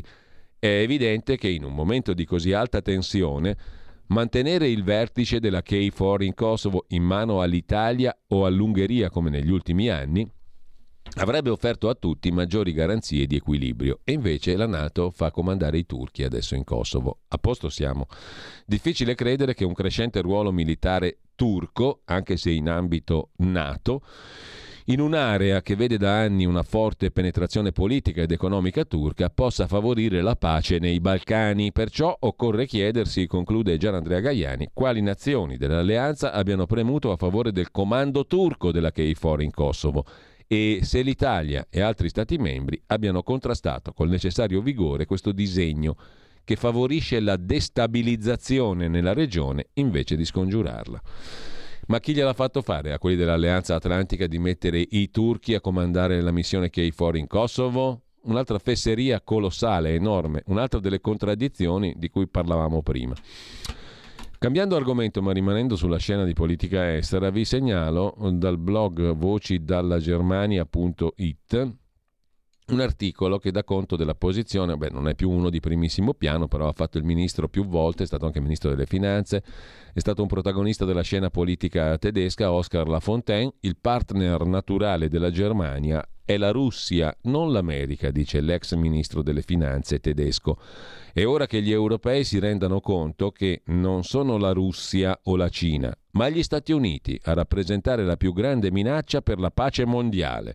Mosca, non Washington, è una città europea, scrive Oscar Lafontaine, che dalle Nachrichtenseiten non le manda a dire. Lo trovate su Voci dalla Germania. Sempre sullo stesso sito, un altro articolo di un certo interesse. Secondo la Bild c'è una fuga dal lavoro nel settore delle pulizie in Germania per incassare il reddito di cittadinanza, una Germania alla napoletana, diciamo così. Secondo la Bild, nel settore delle pulizie sarebbe in corso una massiccia ondata di dimissioni da parte dei lavoratori per poter incassare il reddito di cittadinanza, niente po' di meno. Quanti lavoratori dipendenti in Germania hanno lasciato il lavoro per ottenere l'assegno di cittadinanza invece di continuare a lavorare? E in Germania non ci sono i 5 Stelle. Un recente sondaggio condotto tra imprese di pulizia ha rivelato che la situazione potrebbe essere più diffusa di quanto si pensasse. L'indagine ha coinvolto oltre 2.500 aziende associate, rappresentando un totale di 700.000 dipendenti settore pulizie. I risultati rivelano che più di 2/3 dei dirigenti d'azienda intervistati ha dovuto affrontare il problema di dipendenti che hanno lasciato il lavoro con l'obiettivo di beneficiare dell'assegno di cittadinanza, che vuol dire che fatti 4 conti conviene l'assegno piuttosto che lo stipendio. Secondo l'indagine, il 28,4% delle aziende ha riferito che diversi dipendenti si sono dimessi o hanno annunciato l'intenzione di farlo in relazione al reddito di cittadinanza. Un altro 40% ha confermato questa tendenza. Tornando invece alla Cina, vi segnalo un altro articolo degno di nota su asianews.it sulla nuova via della seta rimodellata dal presidente cinese Xi Jinping. Nel forum per i 10 anni della Belt and Road Initiative, cioè della via della seta, davanti ai rappresentanti di ben 130 paesi, il presidente cinese ha delineato un piano in 8 punti, meno investimenti sui grandi progetti infrastrutturali. Oltre a Putin, presente anche il ministro del commercio dei talebani afghani. Che bella congrega! Il ministro degli esteri cinese Wang Yi ha aggiunto: Pechino è favorevole a un organismo ONU per il governo dell'intelligenza artificiale. A posto siamo anche su questo fronte, un piano in 8 punti per rilanciare la via della seta, Belt and Road Initiative, BRI, con meno enfasi e meno soldi sui grandi progetti infrastrutturali e più attenzione a nuove direttrici come quello che va di moda adesso, l'economia verde, l'alta tecnologia, la finanza digitale. Non a caso, dicevamo prima, la Cina è molto più avanti dell'Europa sulla moneta, lo yuan digitale. È il piano tratteggiato dal presidente cinese Xi Jinping nel 3° forum BRI, che ha visto riuniti a Pechino 1 migliaio di rappresentanti di 130 paesi. C'era anche quel bellissimo regime che è quello dei talebani afghani. In quanti ti promettono trasparenza, ma alla fine ti ritrovi sempre con la bocca chiusa e non puoi dire quello che pensi. Radio Libertà non ha filtri né censure, ascolta la gente e parla come la gente.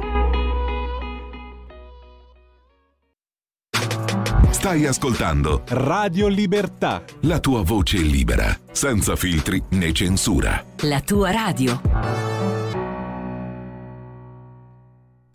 A proposito di Cina, andiamo al sussidiario.net, c'è un'intervista a Massimo Introvigne, sociologo, fondatore del centro studi sulle religioni Cesnur e del sito Bitter Winter, il quale osserva: anche i nemici servono, ecco perché la Cina tollera Hamas, Al-Qaeda e ISIS attivano via web attentatori solitari, Hamas invece ha rapporti internazionali, anche con la Cina, i nuovi contorni del terrorismo jihadista.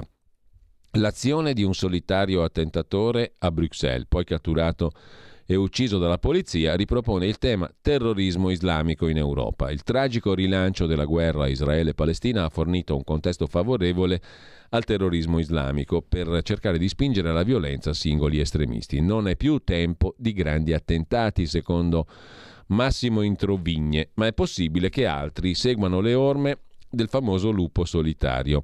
Hamas, pur avendo come obiettivo delle sue azioni Israele, non l'Occidente intero, col suo attacco ha fornito il contesto per risvegliare tutto il mondo fondamentalista. Hamas ha contatti anche con la Cina, da cui riceve armi e si pone, diversamente da altri gruppi, anche come partito politico riconosciuto da qualche paese. Al-Qaeda e ISIS invece, ormai senza basi logistiche, non sono più in grado di pensare a grandi azioni come quella dell'11 settembre e ripiegano su una strategia di basso profilo che tende ad attivare sul web i fanatici pronti a uccidere in Occidente. Sulla questione poi interviene anche Magdi Cristiano Allam con un nuovo articolo pubblicato sul suo sito. Lampedusa si conferma porto d'approdo dei terroristi islamici. Abdesalem Lazued, il terrorista tunisino che lunedì 16 ottobre ha assassinato 2 svedesi a Bruxelles, era sbarcato a Lampedusa nel 2011. Segnalato a Porto Empedocle, Fiumicino, Terni nel 2012. Ricompare a Terni nel 2014, quando la Svezia lo rimanda in Italia come paese di primo ingresso. Viene segnalato a Torino, Genova, Bologna e poi l'ingresso in Belgio col tragico epilogo dell'attentato terroristico. È scontato che costui abbia goduto di una rete di sostegno nelle città italiane in cui si è recato, fondata l'ipotesi che in Italia ci sia un'ampia rete di supporto logistico a terroristi islamici. Erano sbarcati con barchini a Lampedusa anche il terrorista islamico che perpetrò la strage sul lungomare di Nizza nel luglio 2016 con doppia cittadinanza tunisina e francese, uccidendo 86 persone, 458 feriti. Sbarcato a Lampedusa anche il terrorista islamico Anis Amri, che il 19 dicembre sempre del 16 provocò 12 morti, 56 feriti al mercatino di Natale di Berlino e fu ucciso a Sesto San Giovanni, Milano. Abbiamo l'ennesima conferma, scrive Allam, che tra i clandestini che sbarcano sulle nostre coste ci sono terroristi islamici che perpetrano attentati criminali in Europa. Non può che preoccupare che il numero dei clandestini continui a crescere in modo esponenziale. Intanto, a proposito di fatti di cronaca, sentite questa ha colpito molti, è il racconto di Matteo Bastianelli, un 46enne di Fermignano, siamo in quel di Pesaro Urbino, il quale è stato investito e preso a martellate da un automobilista per avergli fatto il segno di rallentare. Mai visto una furia cieca e gratuita come questa. Se riuscite a vedere adesso sul canale televisivo 252, in altra forma, sulla app e altrove, la faccia di quest'uomo. È stato preso a martellate, ma non da un baluba, come si diceva una volta, ma da un bidello, una persona normalissima. Mai visto una furia gratuita come questa. Se mi prendeva bene in testa, morivo, dice Matteo Bastianelli. È uscito dall'auto, ha cominciato a colpirmi sulla schiena, gli ho detto ho 2 figli, ti pago, ma non si fermava. È stato salvato grazie all'intervento di un netturbino che ha chiamato le forze dell'ordine. L'aggressore, un bidello di 36 anni, è stato arrestato. Se mi prendeva bene in testa morivo, dice questo 46enne, pestato praticamente a morte da un automobilista all'alba del 16 ottobre mentre andava al lavoro, solo per avergli fatto segno di rallentare alzando il braccio. In un'intervista al Resto del Carlino racconta la violenza. È stato investito e preso a martellate da un bidello di 36 anni, ora in carcere per tentato omicidio. Invece a Roma, sgozzato in piazza Bologna, questo lo racconta con particolare rilievo il Tempo di Roma, appunto, un 32enne ha rifiutato una rosa ed è stato accoltellato da un marocchino in mezzo alla strada. Il ferito è un residente, lo straniero arrestato dalla polizia, escluso il movente terroristico. L'indagato avrebbe prima chiesto dove fosse la stazione Termini, poi il folle gesto. Intanto un 32enne italiano è ricoverato in gravi condizioni al Policlinico Umberto I, accoltellato alla gola davanti a un bar in piazza Bologna a Roma. Secondo la ricostruzione della polizia, il fermato, un cittadino marocchino 29enne, si era avvicinato al 32enne mentre parlava con 2 amici, chiedendo dove fosse la stazione Termini. Il marocchino, dopo avergli sventolato sotto al naso una rosa gialla, era stato invitato dai 2 ad allontanarsi. All'improvviso ha estratto un coltello, ha sferrato un fendente alla gola al 32enne.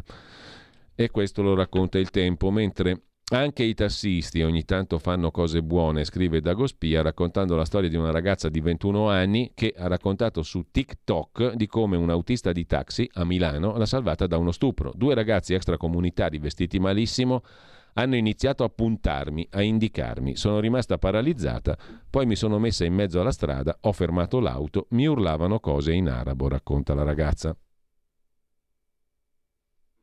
Sono in questo stato perché, ho appena rischiato di, non lo so, qualsiasi cosa, veramente essere stuprata / rapinata, ed ero qui in centro a Milano. Sono ancora in stato di shock, ma spero che questo video possa contribuire a far capire a determinate persone qual è la situazione e a prendere comunque le giuste precauzioni, perché a volte viene sottovalutata questa cosa.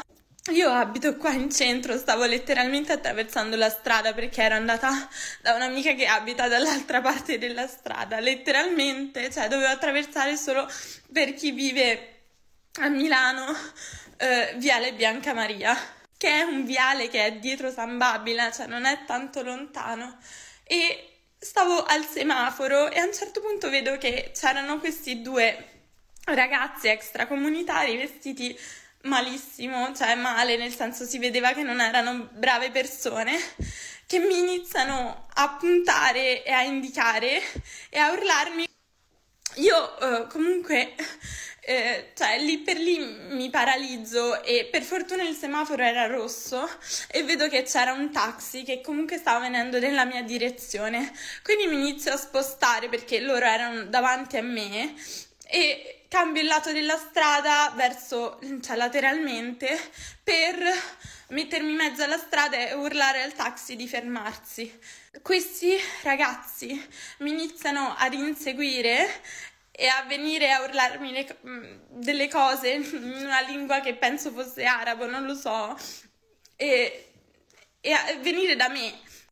Io giuro, non penso che... cioè, ho perso completamente la ragione, non sapevo cosa fare, ero quasi paralizzata. Per fortuna mi sono messa in mezzo alla strada e questo taxi si è fermato e, mettendosi tipo tra me e questi, cercando di separarli, e mi ha fatta salire, veramente un angelo.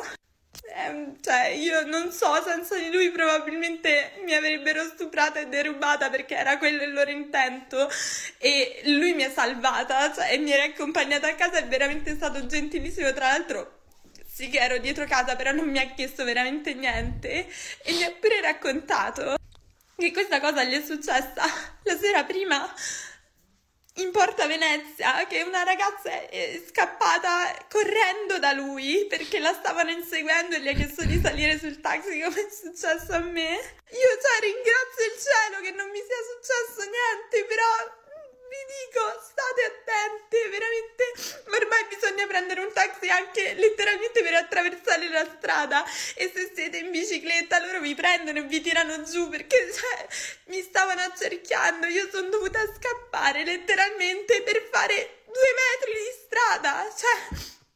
non avrei fatto in tempo a tornare dietro dalla mia amica, nel frattempo l'avevo al telefono, quindi cioè, però comunque anche se lei avesse voluto chiamare i soccorsi non avrebbero fatto in tempo, quindi vi dico, tornate sempre con qualcuno e in qualche mezzo, perché non siete mai al sicuro, ed è una cosa che sta avvenendo in continuazione. Cioè io stavo vedendo i video delle ragazze che avevano subito questa cosa, ma non avrei mai pensato veramente che potesse succedere letteralmente in Sababila, e non lo so, in una maniera così, cioè per fare 20 metri uno dice devo attraversare la strada, non chiamo un taxi, ma fatelo, veramente fatelo.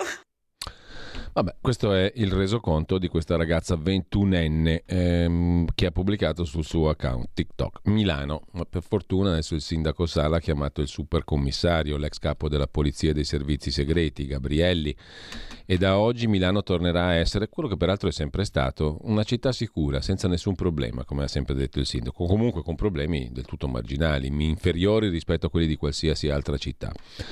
Intanto un uomo di origini bengalesi accusato di maltrattamenti aggravati e violenza sessuale ai danni della moglie, la cosa era già stata resa nota, era già stata raccontata, è stato assolto dai giudici in quel di Brescia perché la disparità tra l'uomo e la donna è un portato della sua cultura che la medesima parte offesa aveva perfino accettato in origine. Per i giudici dunque il fatto non sussiste, anche perché i racconti della vittima erano a tratti confusi, discordanti, anche la ragazza che parlava poco fa poteva sembrare confusa e discordante, dai quali emergerebbero solo 3 presunti atti di violenza in 6 anni di convivenza. E dunque, come racconta il Corriere della Sera e riprende Dagospia, è approdato in aula il caso giudiziario che ha destato scalpore e polemiche nelle scorse settimane, quello che vedeva un marito bengalese imputato di maltrattamenti aggravati e violenza sessuale ai danni della moglie, 27enne connazionale.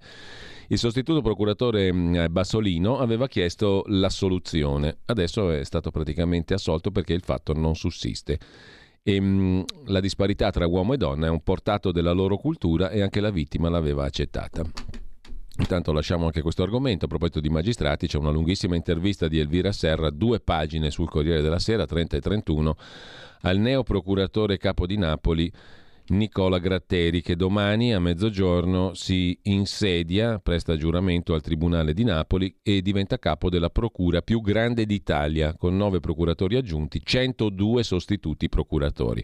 Ho fatto arrestare anche amici di infanzia, il mio psicanalista è l'orto, ci vado ogni domenica, dice il procuratore Gratteri, il nuovo procuratore di Napoli. La vita con la scorta, non faccio il bagno in mare da 25 anni, guadagno 7.400 euro al mese, ma questo lavoro non si fa per i soldi. Il successo più grande, avere ridato la speranza ai calabresi. L'intervista la riassumiamo così, velocemente, come la riassume il Corriere. Mentre, attenzione, fra i fatti minimi, le stupidaggini e le stupidaggini, ma che insomma ci costano un po'. Secondo voi quanto ha preso Fabrizio Corona per andare da Nunzia De Girolamo alla Rai?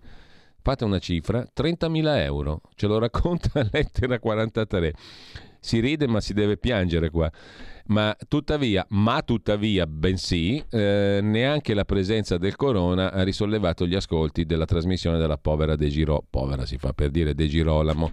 L'ex re dei paparazzi è stato pagato più di 30.000 euro per l'ospitata in TV, ma non ha fruttato neanche un più 1%. Gli ascolti della De Girolamo sono passati dal 3,6% al 4,3%, con un picco temporaneo pari a 740.000 spettatori.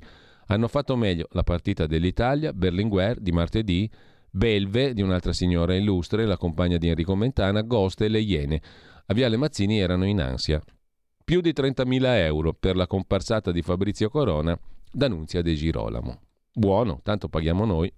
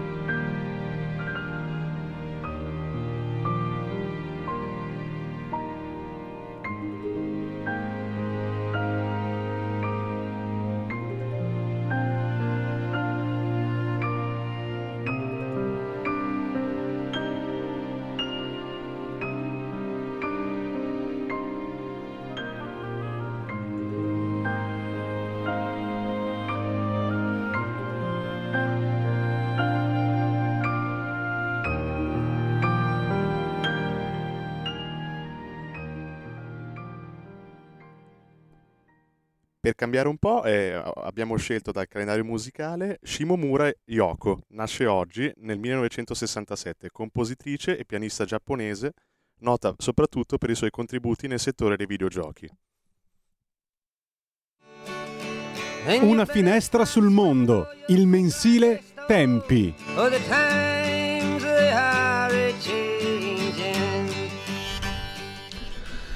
E allora eccoci qua con, come dicevo poco fa, il direttore di Tempi, Tempi.it, Emanuele Boffi, che come tutti i giovedì a quest'ora saluto e ringrazio. Buongiorno Emanuele. Buongiorno a te, buongiorno a tutti. Intanto abbiamo 2 appuntamenti di calendario, non musicale, ma anche per quanto riguarda voi di Tempi, no? Questa sera in quel di Carate Brianza e poi sabato a Milano. Ce ne vuoi parlare? Sono 2 cose completamente diverse, però entrambe possono essere interessanti per chi ci ascolta. Sì, allora questa sera a Carate Brianza alle 9 facciamo un incontro, la presentazione del libro di Adriano Galliani, ovviamente la presentazione del suo libro, un libro di aneddoti, parla della sua esperienza al Milan e poi al Monza, però sarà anche l'occasione per parlare un po', diciamo, della sua candidatura al Senato. Sapete che tra poco si vota, se non lo sapete... Sapete fino a un certo punto, perché lo sanno in pochi. Non lo dicono, se ne parla poco, però si vota perché c'è da decidere chi andrà sul seggio che fu di Silvio Berlusconi, e quindi ci sono diversi candidati. I due più importanti sono Galliani per il centrodestra e Cappato per il centrosinistra. E allora niente, noi questa sera, siccome siamo un giornale che è abituato, diciamo, a dire chiaramente quali sono le sue preferenze anche in campo politico, presentiamo questo libro con lui, mentre invece sabato per sostenere mattina, Cappato naturalmente. Certo, come si immagina facilmente, no? Tra l'altro tu oggi fai un pezzo bello chiaro a proposito di non ciurlare nel manico, no? E dici: qui siamo a scegliere tra il campo e il camposanto. Sì, ma tra l'altro domani ne faccio un altro, perché mi fa un po' ridere che Cappato va in giro a lamentarsi che tutti lo guardano come l'angelo della morte, no? Che parlano di lui come quello che parla sempre di morte. Mi stupisce che Cappato si stupisca. L'alfiere dell'eutanasia. Cos'altro ha fatto nella vita se non promuovere l'eutanasia? E quindi è chiaro che la gente lo identifichi con quello, ma tra l'altro ha fatto anche tutta la campagna elettorale. Io sono brianzolo, so che lui è andato in giro per molte piazze dei paesi anche intorno, diciamo, dove abito io, e parlava di quello, parlava di diritti, parlava di eutanasia, parlava di fine vita, parlava di roba da toccare ferro. Cioè sono quelli i suoi temi, no? E quindi, tra l'altro, appunto, come già avevamo raccontato anche tempo fa, sempre su Tempi, la sua candidatura non è che è stata molto digerita dal PD locale, perché il PD locale voleva un rappresentante del territorio, la Schlein non si decideva, diciamo così, a indicarlo, lui si è proposto e alla fine la Schlein ha deciso di convogliare tutti i voti su di lui. Ma voi immaginate un brianzolo anche del PD che oggi si trova a dover sostenere Cappato, cioè uno che non parla della Brianza, non parla del territorio, non andrà in Parlamento. Però lui ha giocato a basket lì, ha fatto una scuola, mi pare, no? Una roba del genere. Sì, cioè, ma poi soprattutto non è uno che ha in mente il territorio in cui vive. Cioè, peraltro mi sembra che fior di esponenti del PD locale abbiano manifestato il loro malumore, no? Sì, hanno anche pubblicamente hanno scritto una lettera pubblica in cui si dicevano molto delusi. Io ne ho intervistati 2 o 3 su Tempi, cercando un po', diciamo così, di stanarli. È chiaro che poi nei corridoi dicono una cosa e poi pubblicamente devono comunque sostenere Cappato. Io non so se poi dopo veramente faranno una campagna. Vabbè. Non so se poi dopo andranno veramente alle urne a scrivere il suo nome, a sostenere il suo nome.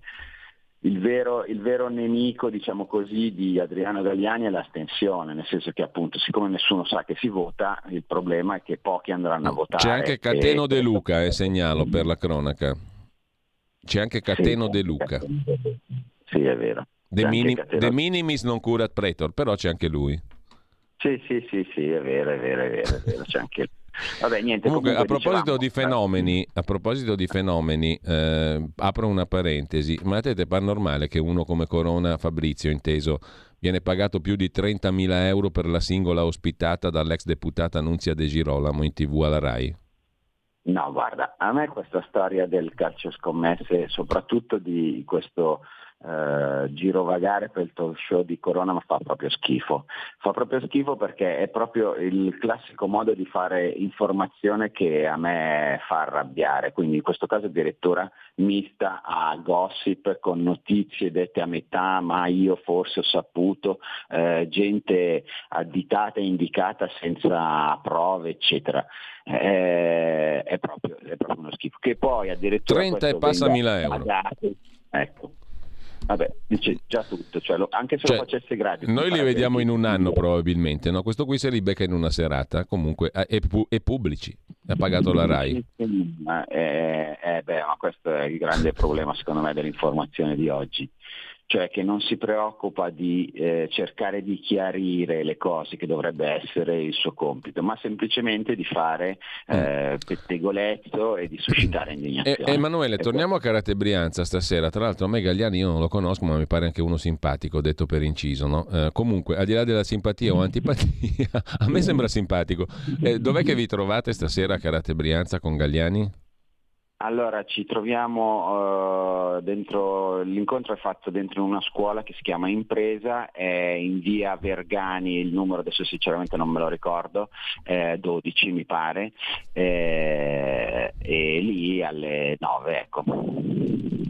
Mentre invece parlavo di un appuntamento, Vergani 14, se non sbaglio, stavo googlando mentre tu parlavi. Bravissimo, grazie. Via Vergani 14, Carate Brianza, mentre un altro appuntamento importante sabato mattina a Milano al Teatro Rosetto, me lo confermi, no? Ne abbiamo parlato poco fa con il vicepresidente della Commissione Esteri della Camera, il leghista Formentini, che tra l'altro è stato uno di quelli che alla questione hanno dedicato attenzione costante, ma non ne sta parlando praticamente nessuno della tragica sorte a cui un'altra volta nella storia, e oggi sta accadendo in questi giorni ed è accaduto in queste settimane, viene sottoposto il popolo armeno, no?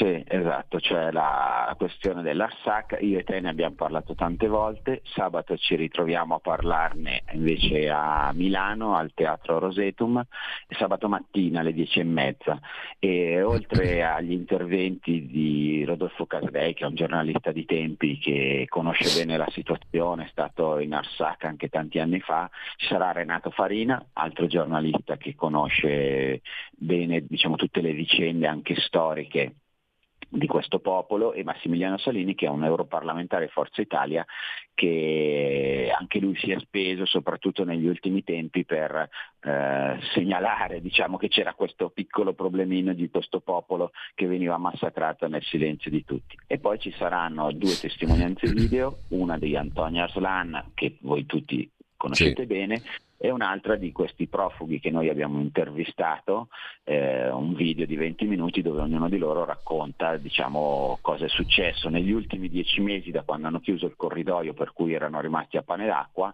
forse neanche quelle, e poi il giorno dell'attacco per cui sono dovuti scappare. 10:30 al Teatro Rosetum a Milano. Direi che è un appuntamento da non perdere, perché veramente il silenzio, diciamo, intorno a questa questione è veramente atroce, e anche se vogliamo un pochino allargare lo sguardo, credo che la popolazione armena sia stata tradita in primis dalla sua stessa dirigenza in Armenia, perché non mi pare che l'attuale premier raccolga il plauso dei cittadini armeni e si sia comportato in maniera limpida, tutt'altro, mi limito a dire che non si è comportato in maniera limpida.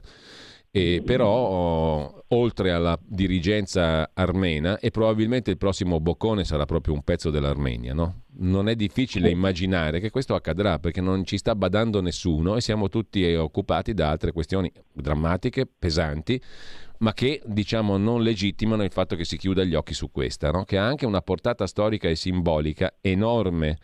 Noi sappiamo che questi terroristi che vediamo all'opera si nutrono anche di simbologie, di storia, di miti. Questo dell'Armenia non è un mito, è una realtà purtroppo, che viene però attualizzata costantemente. Noi abbiamo raccontato qui che l'esercito azero ha sulle proprie divise ancora i segni del genocidio del 1915-19, con i volti di quelli che lo perpetrarono e i motti dell'epoca, che vengono costantemente e tragicamente attualizzati, cioè quella roba lì vive ancora, e forse noi questo fatichiamo a capirlo, no Emanuele? Sì, assolutamente, dici molto bene secondo me, cioè quello che noi non riusciamo a capire, essendo noi società occidentale, essendo ormai una società che ha perso non solo il riferimento al religioso, ma il riferimento anche al simbolico, questi ci sembrano semplicemente dei pazzi. Non sono dei pazzi, hanno un modo di ragionare diverso dal nostro, cioè appunto quando quello anche...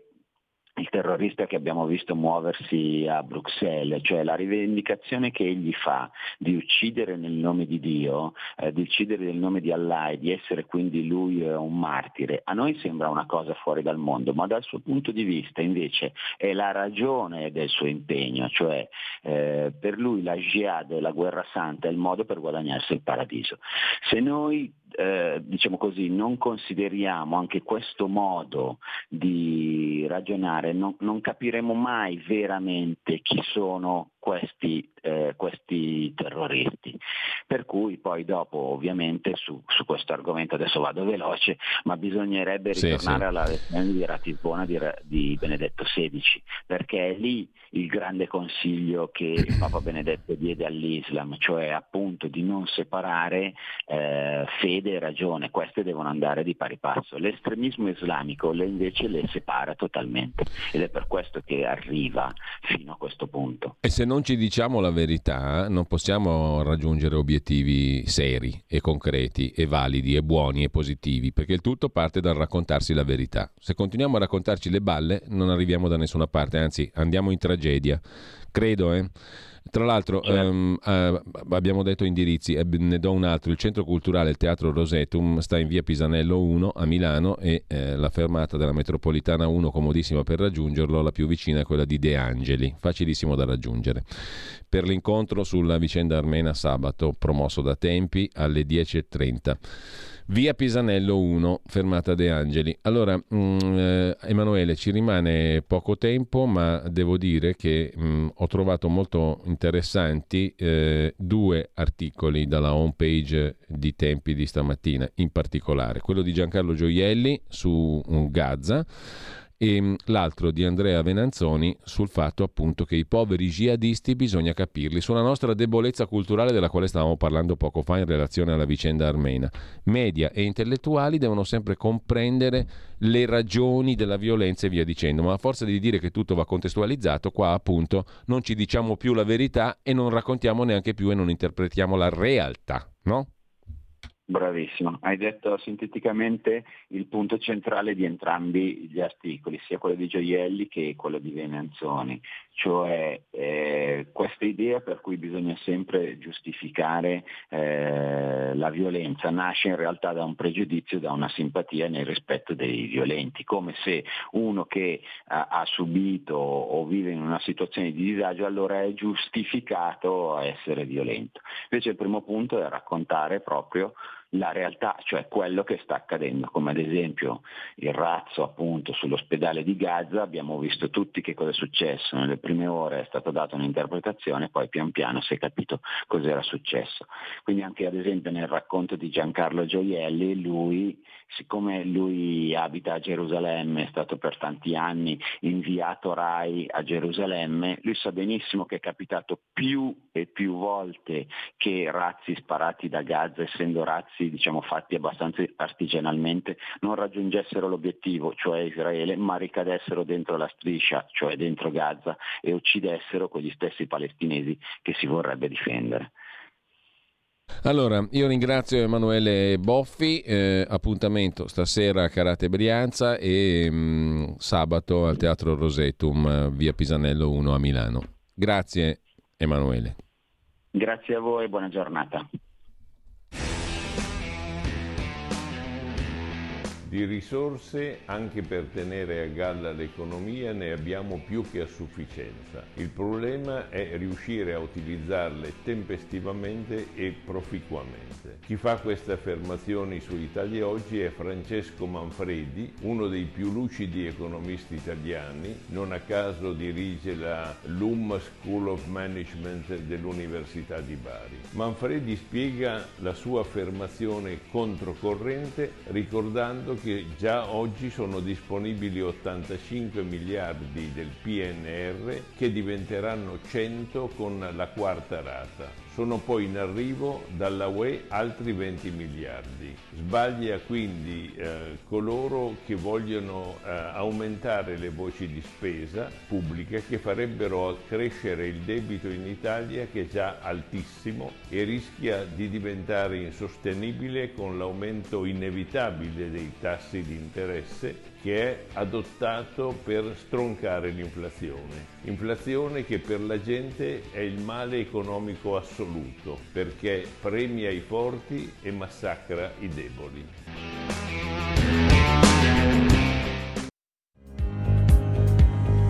Avete ascoltato la rassegna stampa.